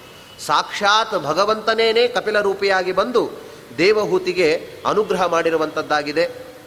ಅದನ್ನು ವರ್ಣನೆ ಮಾಡುವಾಗ ವಾದಿರಾಜರು, ಭಾತಿ ಸಿದ್ಧಪುರಿ ಯತ್ರ, ಸಿದ್ಧಾ ಮುಕ್ತಿಪುರೀಂದ್ರಣಾಂ ಪುಣ್ಯಂ ಬಿಂದು ಸರೋ ಯತ್ರ, ಬಿಂದು ಮಾತ್ರಂ ಸರಸ್ಸಮಂ ಇದಕ್ಕೆ ಸಿದ್ಧಪುರಿ ಅಂತ ಕರಿತಾ ಇದ್ದಾರೆ. ಯಾಕೆ ಎಂಬುದನ್ನು ಹೇಳಿದ್ದಾರೆ ಅವರು.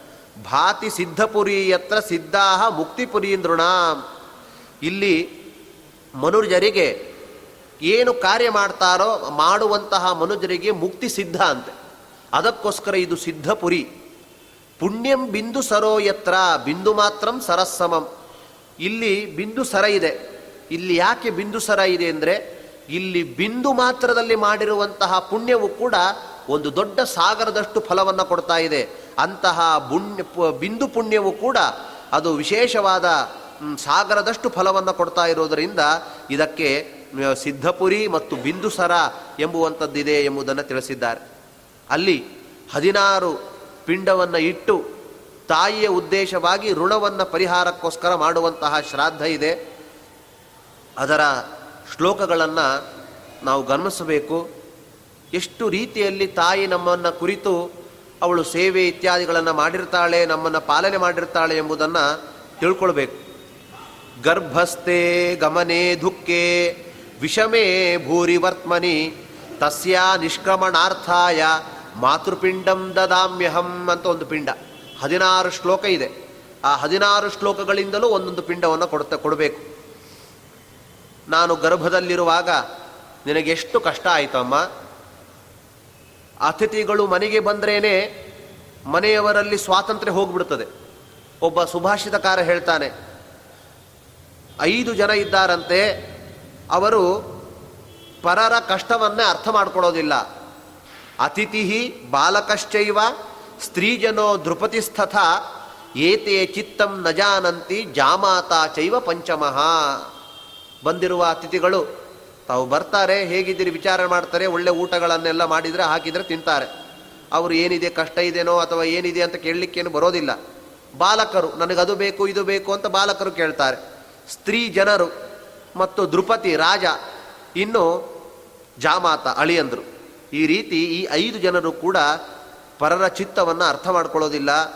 ಹಾಗಾಗಿ ಅತಿಥಿಗಳು ಬಂದಾಗಲೇ ನಮಗೆ ಸ್ವಾತಂತ್ರ್ಯ ಹೋಗ್ತಾ ಇರುವಾಗ ಒಂಬತ್ತು ತಿಂಗಳುಗಳ ಕಾಲ ನಿನ್ನ, ನೀನು ನನ್ನನ್ನು ಒಳಗಡೆ ಧಾರಣೆ ಮಾಡಿ ಸಲಹಿದ್ದಿ ನಿನ್ನೊಳಗೆ ನಾನು ಬಂದದ್ದರಿಂದ ನಿನ್ನ ದೇಹಕ್ಕೆ ಎಷ್ಟು ವಿಕಾರ ಆಯಿತು?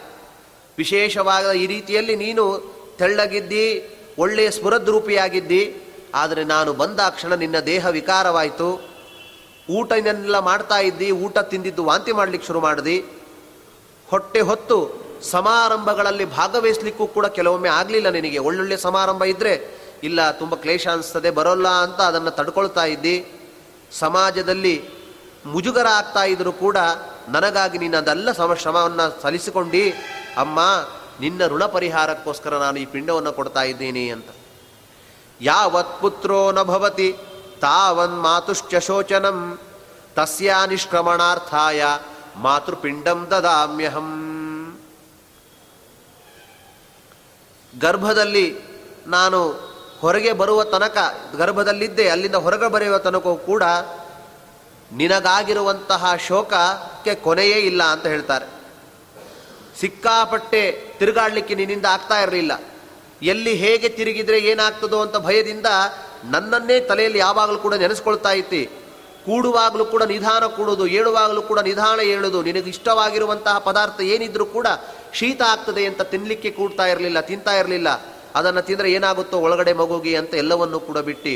ಹಾಗಾಗಿ ನಿನ್ನ ಒಂದು ಇಂತಹ ಕಾರ್ಯಕ್ಕೆ ನಾನೇನು ಕೊಡಲಿ ಅಂತ ಇನ್ನೊಂದನ್ನು ಕೊಡಬೇಕು. ಉಪನಿಷತ್ತು ಹೇಳ್ತದೆ, ಈ ರೀತಿ ಭಗವಂತನ ಆರಾಧನೆ ಮಾಡಿ ಅಂತ ತಿಳಿಸ್ತದೆ. ಏನೋ, ಏನೇ ಆಗಲಿ ತಾಯಿಗೆ ಒಳಗಡೆ ಇರುವಂತಹ ಮಗುವಿನ ಮೇಲೆ ಒಂದು ಕಟಾಕ್ಷ ಇರ್ತದೆ. ಕೂಡುವಾಗ ನಿಧಾನವಾಗಿ ಕೂಡ್ತಾಳೆ. ಏಳುವಾಗ ನಿಧಾನವಾಗಿ ಹೇಳ್ತಾಳೆ. ತಿನ್ನುವ ವಸ್ತುಗಳು ಎಂಥದ್ದು ಇದೇನಾದರೂ ಮನಸ್ಸಿನ ಮಗುವಿಗೇನಾದರೂ ಪರಿಣಾಮ ಬೀರ್ತದ ಅಂತ ಯೋಚನೆ ಮಾಡ್ತಾಳೆ. ಹಾಗೆ ಭಗವಂತನನ್ನು ನೆನೀರಿ ಅಂತಾರೆ. ಪ್ರತಿಯೊಂದು ಕ್ಷಣಕ್ಕೂ ಕೂಡ ಭಗವಂತ ಇದ್ದಾನೆ. ಅವನಿಗೆ ಪ್ರೀತವಾದ ಪ್ರೀತಿಯಕ್ಕೋಸ್ಕರ ಈ ಕಾರ್ಯ ಮಾಡ್ತೇನೆ ಅಂತ ಈ ರೀತಿ ನಾವು ಚಿಂತಿಸಬೇಕು. ಮತ್ತು ಶೈಥಿಲೆ ಪ್ರಸವೈ ಪ್ರಾಪ್ತೆ ಮಾತಾ ನಿಂದತಿ ತತ್ಕೃತಂ. ತಾಯಿಯಾದದ್ದರಿಂದ ನಿನ್ನ ದೇಹ ಸೌಷ್ಠವ ನನ್ನಿಂದ ಹಾಳಾಯಿತು. ಹಾಳಾಗಲಿದ್ದ ಹಾಳಾಯಿತು ಅದೊಂದು ಆಮೇಲೆ ನಾನು ನಿನ್ನಲ್ಲಿ ಇದ್ದದ್ದು ಒಂಬತ್ತು ತಿಂಗಳು, ನೀನು ನನ್ನಗೋಸ್ಕರ ಒದ್ದಾಡಿದ್ದು ಮಾತ್ರ ಜೀವನ ಪರ್ಯಂತ ಒದ್ದಾಡಿದಿ ಎಂತಹ ತಾಯಿಯ ಈ ಋಣ ಎಂಬುದನ್ನು ತಿಳಿಸ್ತಾ ಇದ್ದಾರೆ. ಸಂಪೂರ್ಣೆ ದಶಮೇ ಮಾಸಿ, ಮಾತಾ ಕ್ರಂದತಿ ದುಷ್ಕೃತಂ. ತಿಂಗಳುಗಳು ತುಂಬಿದೆ, ನಾನು ಗರ್ಭದಲ್ಲಿ ಬೆಳೀತಾ ಇದ್ದೇನೆ ನಿನ್ನ ಚಿಂತೆ, ಯೋಚನೆ ಎಲ್ಲವೂ ಕೂಡ ದುಪ್ಪಟ್ಟಾಗಿದೆ. ನಾಳೆ ದಿನ ಹೇಗೆ ಮಗು ಬರ್ತದೆ, ಹೇಗೆ ಬರ್ತದೋ ಏನೋ ಅಂತ ಅದನ್ನೇ ಯೋಚನೆ ಮಾಡ್ತಾ ಇದ್ದಿ. ಯಾರ ಬಳಿ ಹೇಳ್ಕೊಳ್ಳದೆ ಕೆಲವೊಮ್ಮೆ ಕಣ್ಣೀರಿಟ್ಟಿದ್ದು ಇದೆ ನೀನು. ಅದು ನನಗೋಸ್ಕರ ಮಾಡಿರುವಂಥದ್ದು. ನಾನು ಸತ್ರು ಕೂಡ ಚಿಂತೆ ಇಲ್ಲ. ಒಳಗಡೆ ಇರುವಂತಹ ಮಗು ಸುರಕ್ಷಿತವಾಗಬೇಕು ಎಂಬುವ ಯೋಚನೆಯನ್ನು ಮಾಡಿಕೊಂಡು. ನಿನ್ನ ತ್ಯಾಗಕ್ಕೆ ನಾನು ಏನು ಕೊಡಲಿಕ್ಕೆ ಸಾಧ್ಯ ಅಮ್ಮ? ದಿವಾ ರಾತ್ರೌ ಚಯಾ ಮಾತ ಸ್ತನಂ ದತ್ವಾ ಚ ಪಾಲಿತ. ಹಗಲು ಆಗಲಿ, ರಾತ್ರಿ ಆಗಲಿ, ಯಾವ ಸಂದರ್ಭಕ್ಕೂ ಕೂಡ ನೀನು ಹಾಲು ಕೊಡಲಿಕ್ಕೆ ಬೇಜಾರು ಮಾಡಿಕೊಳ್ಳಿಲ್ಲ. ಅಳ್ತಾ ಇದೆ ಅಂದ ತಕ್ಷಣ ನೀನು ನಿದ್ರೆ, ಎಂತಹ ನಿದ್ರೆಯ ಸಮಯ ಇದ್ದರೂ ಕೂಡ ಎತ್ತು ನೀನು ನನ್ನನ್ನು ಎತ್ತಿಕೊಂಡು ಎದೆ ಹಾಲನ್ನು ಕೊಟ್ಟು ಬೆಳೆಸಿದ್ದೀಯ. ಎದೆ ಹಾಲನ್ನು ಕೊಡುವುದರಿಂದ ನಿನಗೆ ಉಷ್ಣಾದಿಗಳಾಯಿತು. ಅಂತಹದ್ದ ಸಂದರ್ಭದಲ್ಲೂ ಕೂಡ ನನಗೆ ನೀನು ವಿಶೇಷವಾಗಿ ಆರೈಕೆಯನ್ನು ಮಾಡಿದ್ದಿ. ಅಗ್ನಿನ ಶೋಚಿತೆ ದೇಹೆ, ತ್ರಿರಾತ್ರೋ ತ್ರಿರಾತ್ರೋ ಪೋಷಣೇನ ಚ. ಅಗ್ನಿ ವಿಶೇಷವಾಗಿರುವ ಉಷ್ಣಾದಿಗಳನ್ನು ಕೂಡ ಲೆಕ್ಕಿಸದೆ ನನಗೆ ನೀನು ಒಳ್ಳೆಯ ರೀತಿಯಲ್ಲಿ ಹಾಲನ್ನು ಕೊಟ್ಟು ಬೆಳೆಸಿದಿ. ರಾತ್ರವು ಮೂತ್ರಪುರೀಶಾಭ್ಯಾಂ ವರ್ಧತೆ ಮಾತೃಕರ್ಪಟೆ.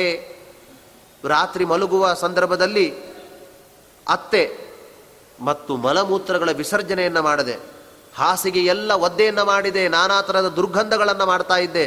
ನೀನು ಮಾತ್ರ ನಿದ್ದೆಯಿಂದ ಎದ್ದು ಅದನ್ನೆಲ್ಲ ಸ್ವಚ್ಛ ಮಾಡಿ ಮತ್ತೆ ನನ್ನನ್ನು ಅದರ ಮೇಲೆ ಮಲಗಿಸ್ತಾ ಇದ್ದಿ. ನಿನ್ನ ಮೇಲೆ ಬಂದರೆ ನಿನ್ನ ಮೇಲೆಯೂ ಕೂಡ ಮೂತ್ರಾದಿಗಳನ್ನು ವಿಸರ್ಜನೆ ಮಾಡ್ತಾ ಇದ್ದೆ, ಮಲಮೂತ್ರಗಳನ್ನು ವಿಸರ್ಜನೆ ಮಾಡ್ತಾ ಇದ್ದೆ. ಯಾವುದಕ್ಕೂ ಕೂಡ ನೀನು ಬೇಜಾರು ಮಾಡಿಕೊಳ್ಳದೆ ನನ್ನನ್ನು ನೀನು ಸಲಹಿದಿ. ಎಲ್ಲಿವರೆಗೂ ಊಟ ಮಾಡುವಾಗಲೂ ಕೂಡ ನಿನ್ನಲ್ಲಿ ಬಂದು ಹೇ, ಹೇಸಿಗೆಯನ್ನು ಮಾಡ್ತಾ ಇದ್ದೆ ಮೂತ್ರಾದಿಗಳನ್ನು ಮಾಡ್ತಾ ಇದ್ದೆ, ವಾಂತಿ ಮಾಡ್ತಾ ಇದ್ದೆ. ಆಗಲೂ ನೀನು ಮೂತ್ರ, ಆ ಊಟದ ಸಂದರ್ಭದಲ್ಲೂ ಕೂಡ ನನ್ನನ್ನು ರಕ್ಷಣೆ ಮಾಡದಿ, ನೀನು ಹೇಸಿಗೆಯನ್ನು ಪಡ್ಕೊಳ್ಳಿಲ್ಲ, ಅಂತಹ ಸೇವೆಗೆ ನಾನು ಏನು ಋಣವನ್ನು ಕೊಡಲಿಕ್ಕೆ ಸಾಧ್ಯ?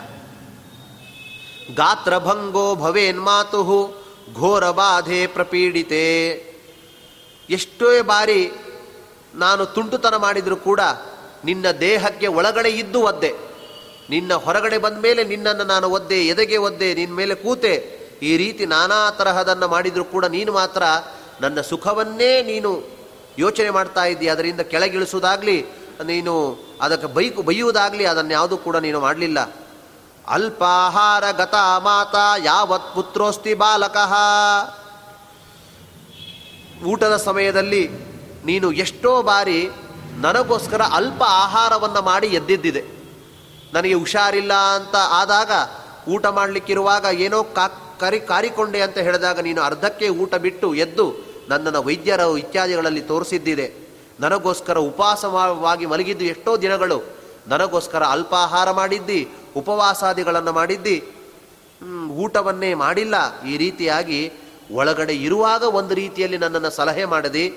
ಒಂದು ರೀತಿ ನೀನು ಕಷ್ಟಪಟ್ಟು. ಇನ್ನೊಂದು ರೀತಿ ನನ್ನನ್ನು ಸಲಹಿ ಈಗಲೂ ಕೂಡ ನೀನು ಕಷ್ಟಪಡ್ತಾ ಇದ್ದಿ. ನಿನಗೆ ನಾನು ಏನು ಕೊಡಲಿಕ್ಕೆ ಸಾಧ್ಯ? ಪಿಬಂತಿ ಕಟುಕದ್ರವ್ಯಂ ಮಾತಾಯಸ್ಯ ಹಿತಾಯ ಚ. ನಿನಗೆ ಎಷ್ಟೇ ಬೇಸರವಾಗಲಿ, ಎಷ್ಟೇ ತೊಂದರೆ ಆದರೂ ಕೂಡ ನೀನು ಕಷಾಯ ಜೀರಿಗೆಗಳನ್ನು ಕಟುವಾಗಿ ನಿನಗೆ ಯಾವುದು ಬೇಡ ಅದನ್ನು ನೀನು ತಿಂತಾ ಇದ್ದಿ. ಯಾಕೆಂದರೆ ಅದು ನನಗೋಸ್ಕರ. ಹಾಗಾಗಿ ನಾನು ಕೊಡುವುದು ಕೇವಲ ಈ ಪಿಂಡ, ಅದು ನಿನ್ನ ಋಣ ಪರಿಹಾರಕ್ಕಲ್ಲ, ಒಂದು ಕರ್ತವ್ಯದ ಸಂಕೇತಕ್ಕೋಸ್ಕರ ಕೊಡ್ತಾ ಇದ್ದೇನೆ. ಪುತ್ರೋ ವ್ಯಾಧಿ ಸಮಾಯುಕ್ತ ಮಾತಾ ಕ್ರಂದನಕಾರಿಣಿ.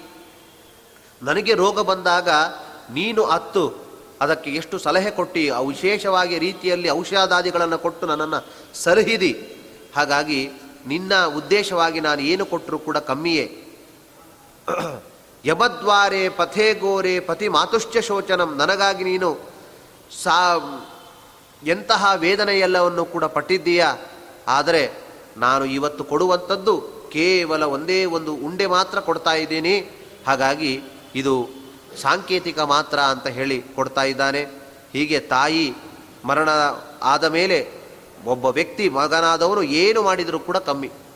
ಅಂತಹ ತಾಯಿ ಋಣ ಪರಿಹಾರ ಮಾಡಲಿಕ್ಕೆ ಆಗೋದಿಲ್ಲ ಎಂಬುದನ್ನು ತಿಳಿಸ್ಲಿಕ್ಕಾಗಿ ಭಗವಂತ ಇಂತಹ ಮಾತೃಗಯ, ಗಯ, ನಾನಾ ತರಹದ ಒಳ್ಳೊಳ್ಳೆ ಕ್ಷೇತ್ರಗಳನ್ನು ತಾನು ಸೃಷ್ಟಿ ಮಾಡಿದ್ದಾನೆ. ಆ ರೀತಿಯಾಗಿ ಭಗವಂತ ಸೇವೆಯನ್ನು ತಗೊಳ್ತಾ ಇದ್ದಾನೆ. ಅದಕ್ಕೋಸ್ಕರನೇ ಮಾತೃದೇವೋ ಭವ ಆದ ಮೇಲೆಯೇ ಪಿತೃದೇವೋ ಭವ ಅಂತ ಬಂದಿದೆ. ತಾಯಿಯ ಒಂದು ಋಣ ಅದು ವಿಶೇಷವಾಗಿರುವಂಥದ್ದು. ಮತ್ತು ದಾನಾದಿಗಳನ್ನು ಮಾಡುವಾಗಲೂ ಕೂಡ ಒಂದು ಎಚ್ಚರಿಕೆಯನ್ನು ನಾವು ಇಟ್ಕೊಳ್ಬೇಕು ನಮಗೇನು ದೊರೆತಿದೆ ಅದು ನಮ್ಮದಲ್ಲ ಈಶಾವಾಸ್ಯವಿದಂ ಸರ್ವಂ. ಭಗವಂತನ ಅಸ್ತಿತ್ವಕ್ಕೆ ಒಳಪಟ್ಟದ್ದು, ಅದನ್ನು ನಾವು ಏನೋ ಹಿಂದಿನ ಜನ್ಮದಿಂದ ಇವತ್ತು ಹೊಂದಿದ್ದೀವಿ, ಅದನ್ನು ನಾವು ಕೊಡ್ತಾ ಇದ್ದೇವೆ ಎಂಬುದನ್ನು ನಾವು ತಿಳ್ಕೊಳ್ಬೇಕು. ರಾಮಾಯಣದಲ್ಲಿ, ವನವಾಸದಲ್ಲಿ ಇರುವಾಗ ಲಕ್ಷ್ಮಣ ಲಕ್ಷ್ಮಣ ಹತ್ರ ರಾಮ ಒಂದು ಮಾತು ಹೇಳ್ತಾನೆ. ಲಕ್ಷ್ಮಣ, ಇಷ್ಟು ಒಳ್ಳೆ ಹಸಿರಾಗಿರುವಂತಹ ಒಳ್ಳೆಯ ಗಿಡ ಇದೆ, ಒಳ್ಳೆಯ ಕಾಡು ಇದು, ಇದರಲ್ಲಿ ನಮಗೆ ತಿನ್ನಲಿಕ್ಕೆ ಒಂದೇ ಒಂದು ಹಣ್ಣು ಸಿಗ್ತಾ ಇಲ್ಲ ನೋಡಿ ಇವಾಗ. ಇವತ್ತು ನಾವು ಪೂರ್ವ ಜನ್ಮದಲ್ಲಿ ದಾನ ಮಾಡಿಲ್ಲ. ಅದಕ್ಕೋಸ್ಕರ ಹೀಗಾಗಿದೆ ಅಂತ ಉದ್ಗಾರ ತೆಗೆದಿದ್ದಾನೆ. ಹಾಗಾದರೆ ಈಗ ನಾವು ಸುಖವಾಗಿ ಇದ್ದೇವೆ ಅಂದರೆ ಅದು ಹಿಂದಿನ ಜನ್ಮದಲ್ಲಿ ಕೊಟ್ಟಿರುವಂತಹ ಒಂದು ಪ್ರಭಾವದಿಂದ ಎಂಬುದನ್ನು ತಿಳ್ಕೊಳ್ಬೇಕು. ಶ್ವೇತ ಮಹಾರಾಜ ಅಂತ ಒಬ್ಬ ರಾಜ. ಅಂತಹ ರಾಜ ತಾನು ನಾನಾ ತರಹದ ಯಜ್ಞ ಯಾಗಾದಿಗಳನ್ನು ತಾನು ಮಾಡಿಸಿದ್ದ. ಮೂರು ಸಾವಿರ ವರ್ಷಗಳಷ್ಟು ತಪಸ್ಸನ್ನು ತಾನು ಮಾಡಿದ್ದ. ಇದರ ಫಲವಾಗಿ ಒಳ್ಳೆಯ ಲೋಕಕ್ಕೂ ಹೋದ. ಅವನಿಗೆ ನಾನಾ ತರಹ ಉಪಚಾರ ಮಾಡಲಿಕ್ಕೆ ಎಲ್ಲ ತರಹದ ಕಿಂಕರುಗಳು ಇದ್ದರು ಆದರೆ ತಿನ್ನಲಿಕ್ಕೆ ಮಾತ್ರ ಏನೂ ಇಲ್ಲ ಅಂತ.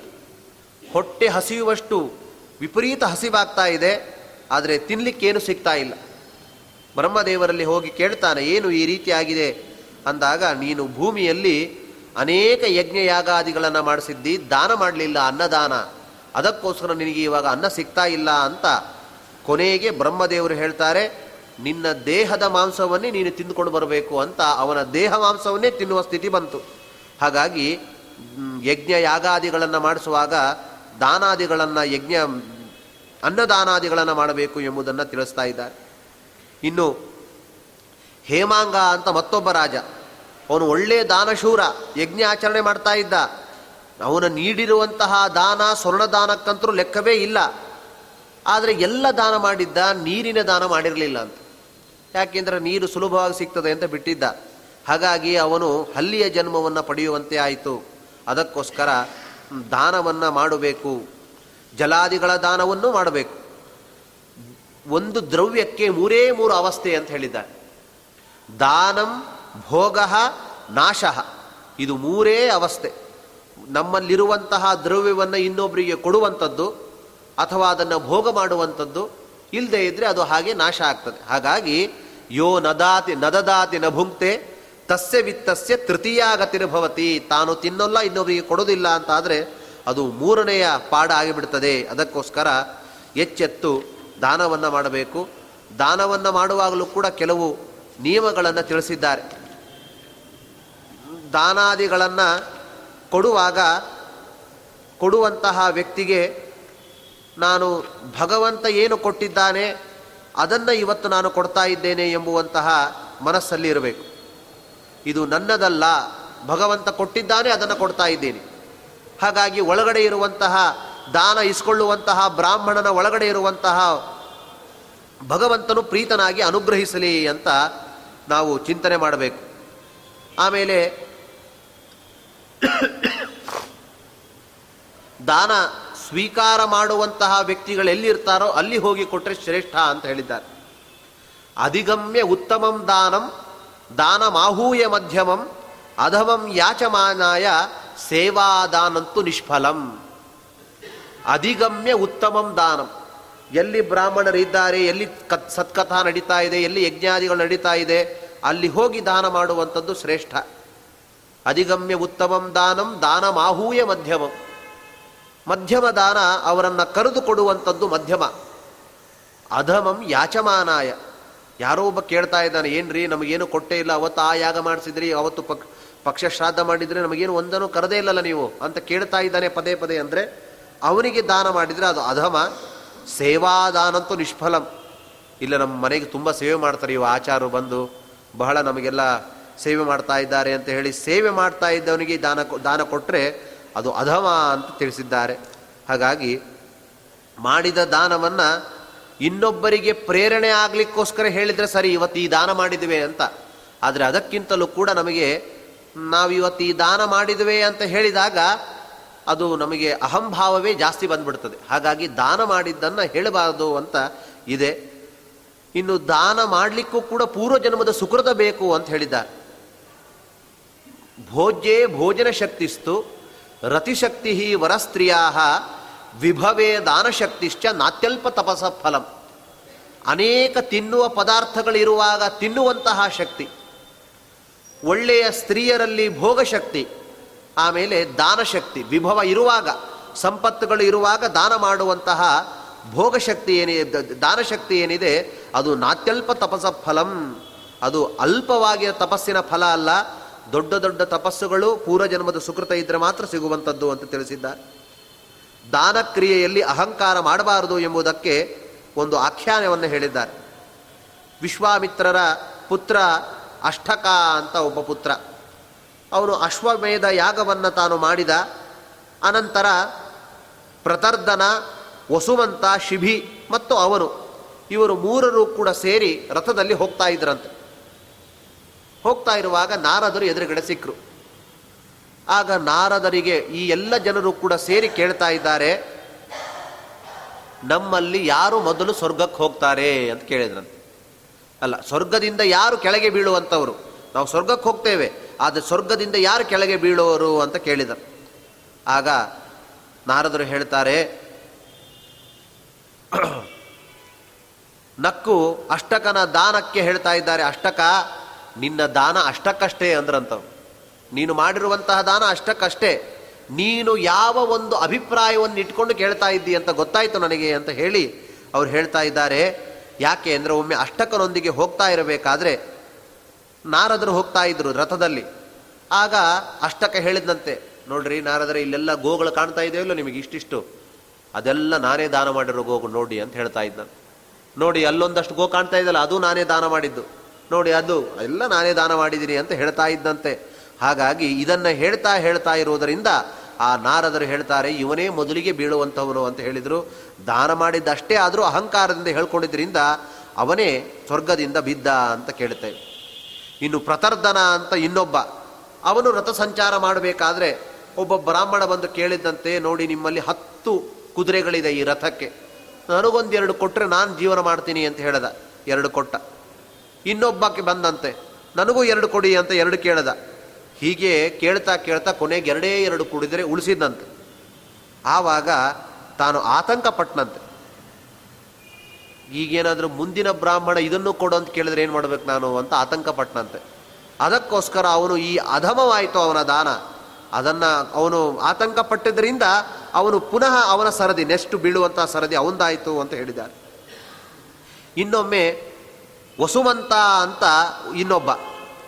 ಅವನು ಪುಷ್ಯರಥ ಅಂತ ಒಂದು ರಥದಲ್ಲಿ ಮೆರವಣಿಗೆಯಿಂದ ಹೋಗ್ತಾ ಇದ್ದ ಅಂತ ಆಗಲೂ ಕೂಡ ನಾರದರಿದ್ದರು ಆವಾಗ ನಾರದರು ಸ್ವಸ್ತಿ ವಾಚನ ಅಂತ ಒಂದು ಮಾಡ್ತಾರೆ.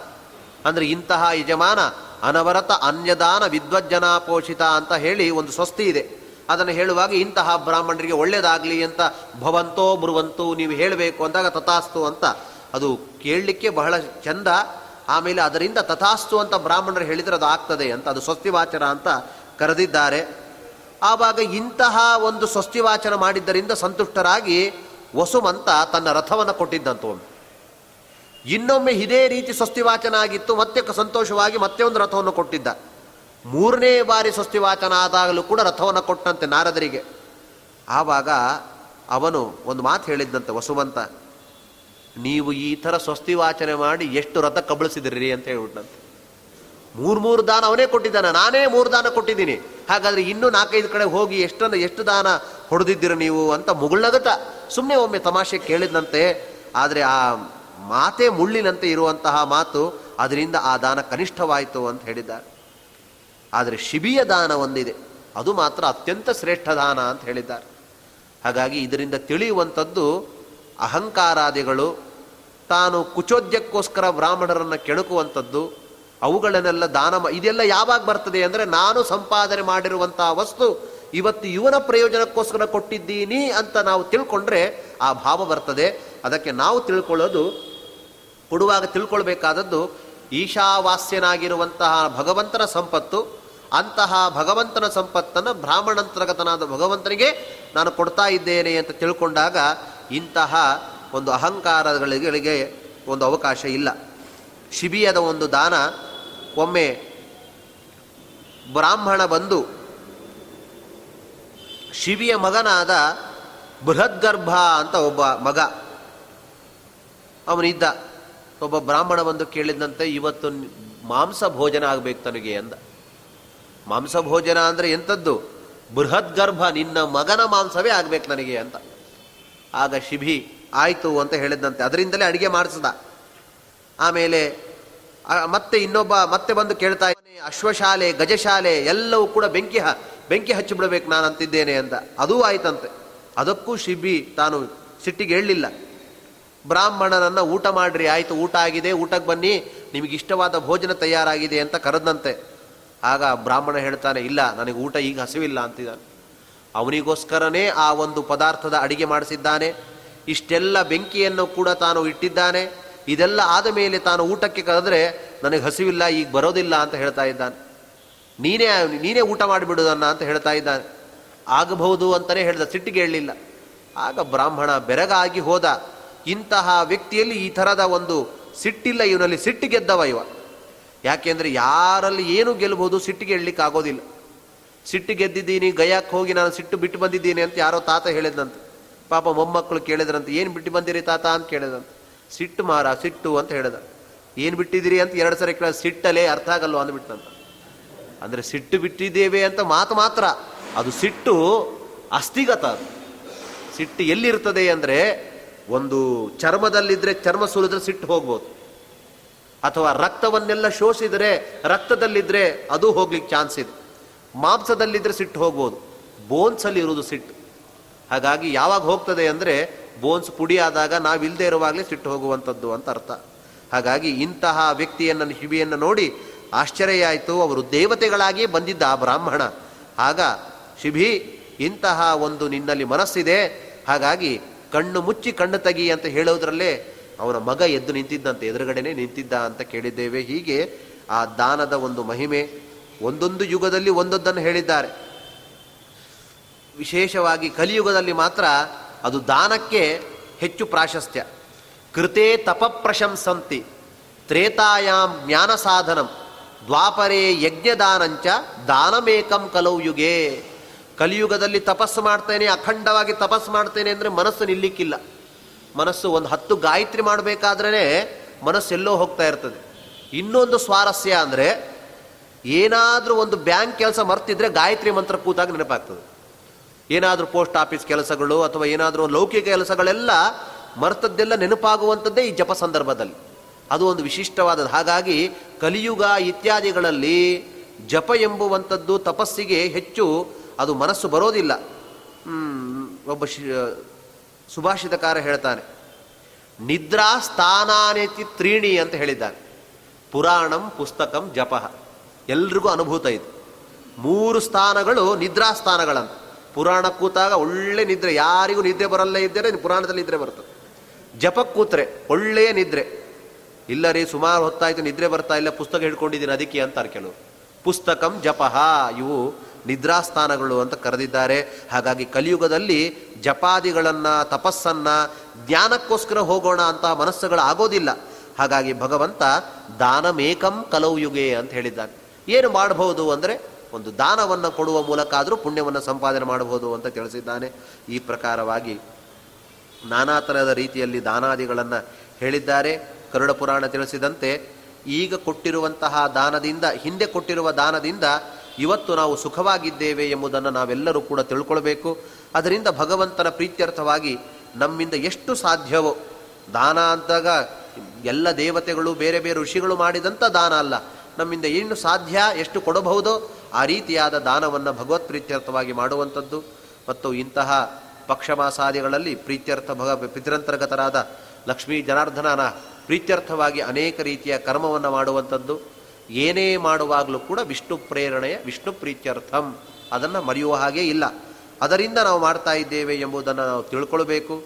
ಈ ಪ್ರಕಾರವಾಗಿ ಈ ಒಂದು ಕ್ರಿಯೆ ಎಂಬುವೊಂದು ಮಾಡಿದ್ದರಿಂದ ಅದು ನಮಗೆ ಅಕ್ಷಯ್ಯ ಫಲ ಕೊಡ್ತಾ ಇದೆ ಅದಕ್ಕೋಸ್ಕರನೇ ಈ ಪುರಾಣಗಳು, ಅಂತಹ ಕಥೆಗಳನ್ನು ಎಲ್ಲವನ್ನು ಹೇಳುವಂಥದ್ದೇ ಆ ಕಾರಣ. ನಾವು ಮಾಡುವಾಗ ಇಂತಹ ಅನುಸಂಧಾನ ಬರಲಿ ಅಂತ. ಅದಕ್ಕೋಸ್ಕರ ಇದನ್ನು ಪ್ರತಿ ವರ್ಷವೂ ಕೂಡ ಹೇಳಿಸ್ತಿದ್ರು ಕೂಡ ವರ್ಷ ವರ್ಷಗಳನ್ನು ಹೇಳಿಸ್ತಾನೆ ಇರ್ತಾರೆ. ಯಾಕೆ ಅಂದರೆ ನಮಗೆ ಆಗ ಒಂದೇ ಕೇಳದೇ ಇದ್ರು ಕೂಡ ಪುನಃ ಪುನಃ ಕೇಳಿದಾಗ ಅದು ಅನುಸಂಧಾನ ಬರಲಿ ಅಂತ. ಅಡ್ವರ್ಟೈಸ್ಮೆಂಟ್ ತೋರಿಸಿದ್ದೇ ತೋರಿಸ್ತಾ ಇರ್ತಾರೆ. ಯಾಕೆ ಅಂದರೆ ಹೋದ ತಕ್ಷಣ ಇದೇ ಸೋಪೆ ನೆನಪಾಗಬೇಕು ಅವನಿಗೆ ಅಂಗಡಿಗೆ ಹೋದಾಗ. ಹಾಗೆ ಪೌನಪುಣ್ಯನ ನಾವು ಕೇಳ್ತಾ ಇರಬೇಕು. ಆವಾಗ ಮಾತ್ರ ನಾವು ಒಂದು ಕರ್ಮವನ್ನು ನಿಷ್ಠೆಯಿಂದ ಮಾಡಲಿಕ್ಕೆ ಆಗ್ತಾ ಇದೆ. ಹಾಗಾಗಿ ಇಷ್ಟು ಒಂದು ಹತ್ತು ಹನ್ನೆರಡು ದಿನಗಳ ಕಾಲ ನಡೆದಿರುವಂತಹ ಜ್ಞಾನ ಯಜ್ಞ, ಗರುಡ ಪುರಾಣಾದಿಗಳು ಇಲ್ಲಿ ನಡೆದಿದೆ. ವಿಶೇಷವಾಗಿ ಗರುಡ ಪುರಾಣದ ಒಂದು ಕೆಲವು ಅಧ್ಯಾಯಗಳನ್ನು ನಾನು ಬಿಟ್ಟಿದ್ದೇನೆ. ನಂತರದ ಪುರ ಉಪನ್ಯಾಸಕಾರರು ಬೇಕು ಅಂತ ತಿಳಿಸಿದ್ರಿ ಇಲ್ಲಿ. ಅದಕ್ಕೋಸ್ಕರ ಒಂದು ಎರಡು ದಿನದಲ್ಲಿ ಏನು ಶ್ರಾದ್ದದಲ್ಲಿ ಎಲ್ಲೆಲ್ಲಿ ನಾವು ಮಾಡ್ತೇವೆ ಅದರ ಅನುಸಂಧಾನಕ್ಕೋಸ್ಕರ ಕೆಲವು ಶ್ರಾದ್ದ ಕಲ್ಪ ಇತ್ಯಾದಿಗಳಲ್ಲಿ ಹೇಳಿರುವ ವಿಷಯವನ್ನು ನಾನು ಮಂಡಿಸಿದ್ದೀನಿ. ವಿಶೇಷವಾಗಿ ಅನೇಕರ ಉಪನ್ಯಾಸಗಳನ್ನು ನೀವೆಲ್ಲ ಕೇಳಿದ್ದೀರಿ. ದೊಡ್ಡ ದೊಡ್ಡ ಆಚಾರಗಳಾಗ್ಬೋದು ನಮ್ಮ ಗುರುಗಳ ಕೈಯಿಂದಲೂ ಕೇಳಿದ್ದೀರಿ. ಆದರೂ ಕೂಡ ಇಷ್ಟು ಶ್ರದ್ಧೆಯಿಂದ ಬಂದು ಇಲ್ಲಿ ವ್ಯಕ್ತಿ ಮುಖ್ಯ ಅಲ್ಲ, ಇಲ್ಲಿ ಕೂತು ಹೇಳುವಂಥವರು ಮುಖ್ಯ ಅಷ್ಟೇ. ಈ ಸ್ಥಾನಕ್ಕೆ ಅಷ್ಟು ಬೆಲೆಯನ್ನು ನೀವೆಲ್ಲರೂ ಕೂಡ ಕೊಟ್ಟು ಅದನ್ನು ಪುನಃ ಪುನಃ ಕೇಳ್ತಾ ಇದ್ದೀರಿ. ಅಂತಹ ಒಂದು ಜ್ಞಾನ ಕಾರ್ಯದಲ್ಲಿ ಎಲ್ಲ ಭಾಗವಹಿಸಿರುವಂತಹ ಭಕ್ತಾದಿಗಳಿಗೆ ಭಗವಂತ, ಆ ಲಕ್ಷ್ಮೀ ಜನಾರ್ದನ, ವಿಶೇಷವಾಗಿ ಕ್ಷೇತ್ರ ಸ್ವಾಮಿಯಾದ ಲಕ್ಷ್ಮೀ ವೆಂಕಟೇಶ ದೇವರು ನರಸಿಂಹದೇವರು, ವರಾಹರೂಪಿ ಭಗವಂತ, ಲಕ್ಷ್ಮೀ ನಾರಾಯಣರು, ಎಲ್ಲ ಗುರುಗಳ ಅಂತರ್ಗತನಾದ ಭಗವಂತನು ಇಷ್ಟಾರ್ಥಗಳನ್ನು ಪೂರೈಸಿ ಎಲ್ಲರಿಗೂ ಕೂಡ ಪಿತೃದೇವತೆಗಳ ಅನುಗ್ರಹ ಸಂಪೂರ್ಣವಾಗುವಂತೆ ಭಗವಂತ ಅನುಗ್ರಹಿಸಲಿ. ಇದನ್ನು ಕೇಳಿದಾಗ ವಿಶೇಷವಾಗಿರುವ ಫಲ ಸಿಗ್ತದೆ ಅಂತ ಇದೆ. ಗರುಡದ, ಫಲ ಮಹಾತ್ಮೆ ಹೇಳೋಣ ಅಂತ ಅಂದ್ಕೊಂಡೆ ಅದು ನಾಡಿದ್ದಿನ ಮುಗಿಸುವಾಗಲೇ ಅದರ ಫಲವನ್ನು ಹೇಳಿದರೆ ವಿಶೇಷ. ಹಾಗಾಗಿ ಯಾರ ಕೈಯಲ್ಲಿ ಗಾರುಡ ಪುರಾಣ ಇರ್ತದೋ ಒಂದು ಕೋಶ ಇದ್ದ ಹಾಗೆ ಅಂತ ಹೇಳಿದ್ದಾರೆ. ಕೋಶವೇ ಇದೊಂದು ಇತಿ ಒಂದೊಂದು ನೀತಿ ಶತಕ ಇದು. ಹಾಗಾಗಿ ಅಂತಹ ಶ್ರೇಷ್ಠವಾದದ್ದು. ಇದನ್ನು ಕೇಳಿದ್ದರಿಂದ ಪಿತೃದೇವತೆಗಳಿಗೆ ವಿಶೇಷವಾದ ಪ್ರೀತಿ. ಅದೆಲ್ಲವೂ ಕೂಡ ಉಂಟಾಗ್ತಾ ಇದೆ. ಇದು ನಂದು ಒಂದು ಭಾಗ್ಯ. ಶ್ರೀನಿವಾಸ ದೇವರ ಸನ್ನಿಧಾನದಲ್ಲಿ ಹೇಳಿರಲಿಲ್ಲ.